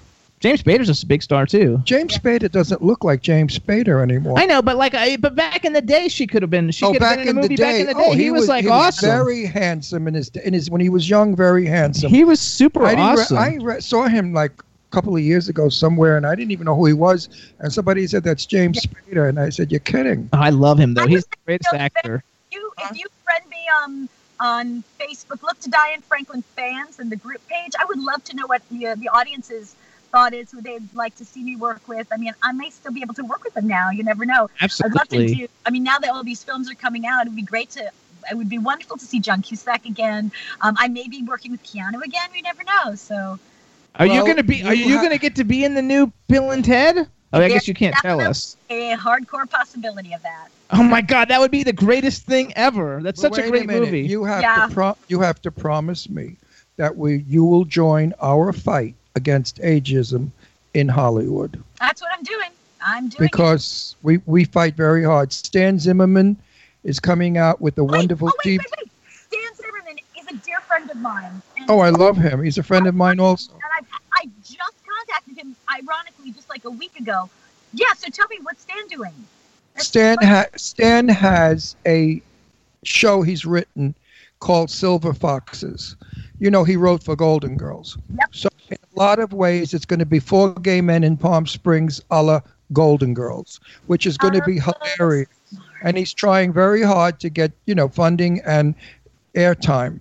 Uh, as soon as he does, it's going to be the hit of the year. It's going to be better than anything. So when you see Stan Zimmerman, you please must tell him Ron Russell is pushing still Silver okay. Fox. We actually I, went to his play in L A like two weeks ago. Uh, he has a, a play. A night, how was it? I it was excellent. Excellent. It was beautifully performed. The actors were all perfectly great. Everything was, you couldn't say a bad thing about it. And it's not to be hey, Stan, bullshit we love on. You here. Yes, we love him. He was, he's no, a great no, guy. No, no, Stan Zimmerman is a lovely little guy. I love him to death. Stan and I used to be friends a long, long time ago. He, he was writing with Jim Berg. Yep, we met Jim Berg the other we night. He was there. He, Do they still he, write together? Yeah. Yeah. Yeah, he, nice. they, they wrote together A Knife to the Heart. You Go. know, a long time ago, Stan thought of writing. A, he wanted, he was, I mean, Wait I think he mentioned that he wanted to write a series like uh, The Patty Duke Show with me. Like the two. Oh, yes. Right, right. Character. I remember a long time ago. I love it. All right. So, so we've only got a minute, so we gotta we gotta tell everybody. All right, everybody. So follow Diane Franklin on Twitter at Diane Franklin with the number eighty eight zero. Yeah, she's yeah, got yeah. lots of projects coming out. You'll see me tweeting with her. So like I'll tweet anything she's got out, and when some of the movies come out, we'll have you come back on so we can promote them. Oh, I really appreciate it. Thank you so much for having me on the show. Oh, thank you. It was a blast. Thank you so much. Go back to school. We appreciate yes. it, and thank you so and much. You know what? Be careful in the school. Make sure they have security. All right. I yeah. worry. I worry all the time when I think of kids at right. school. Right? That's another. That's I do something. worry, and you know what? If my, if my daughters were still in school, I would have pulled them out and did home studying, home teaching. I would have done the same thing. My kids are out of school now, so yeah, my, my kids are, mm. my kids are older than me, you know. So anyway, Diane, thank you so much. Bye. Thanks, Diane. Bye, Diane. Hey, Chad, thank you Good. so much, nice. Chad. Everybody in the thank chat room, you, we Chad. had a great time. We're out of time. I'm sorry, but we had a great time. Um, hope you guys enjoyed our guests, Tristan Rogers and Diane Franklin, and we'll see you guys next week. Bye, everybody. And I hope that this week you enjoyed. Bye now. Big up myself and owners, I'll be the one and only, the Turkish M C. Always love the clothes of Jimmy. Bitch, I'm your one I wanna be. Jimmy Starr, new celebrity. We'll take you out to Jimmy Starr's. He'll dress you right. You'll feel like a star. Enjoy all your favorite sports like never before at BetMGM. Sign up using code Buckeye and receive up to fifteen hundred dollars back in bonus bets if you don't win your first bet. When you register with BetMGM, you'll get instant access to a variety of parlay selection features, live betting options, and the best daily promotions in the business. And with BetMGM at your fingertips, every play and every game matters more than ever. Place your money line, prop, or parlay bets with the king of sportsbooks today. Sign up using code Buckeye and receive up to fifteen hundred dollars back in bonus bets if you don't win your first bet. BetMGM and GameSense remind you to play responsibly, twenty-one plus and present in Ohio, subject to eligibility requirements. Rewards are non-withdrawable bonus bets that expire in seven days. Gambling problem? Call one eight hundred gambler in partnership with M G M Northfield Park.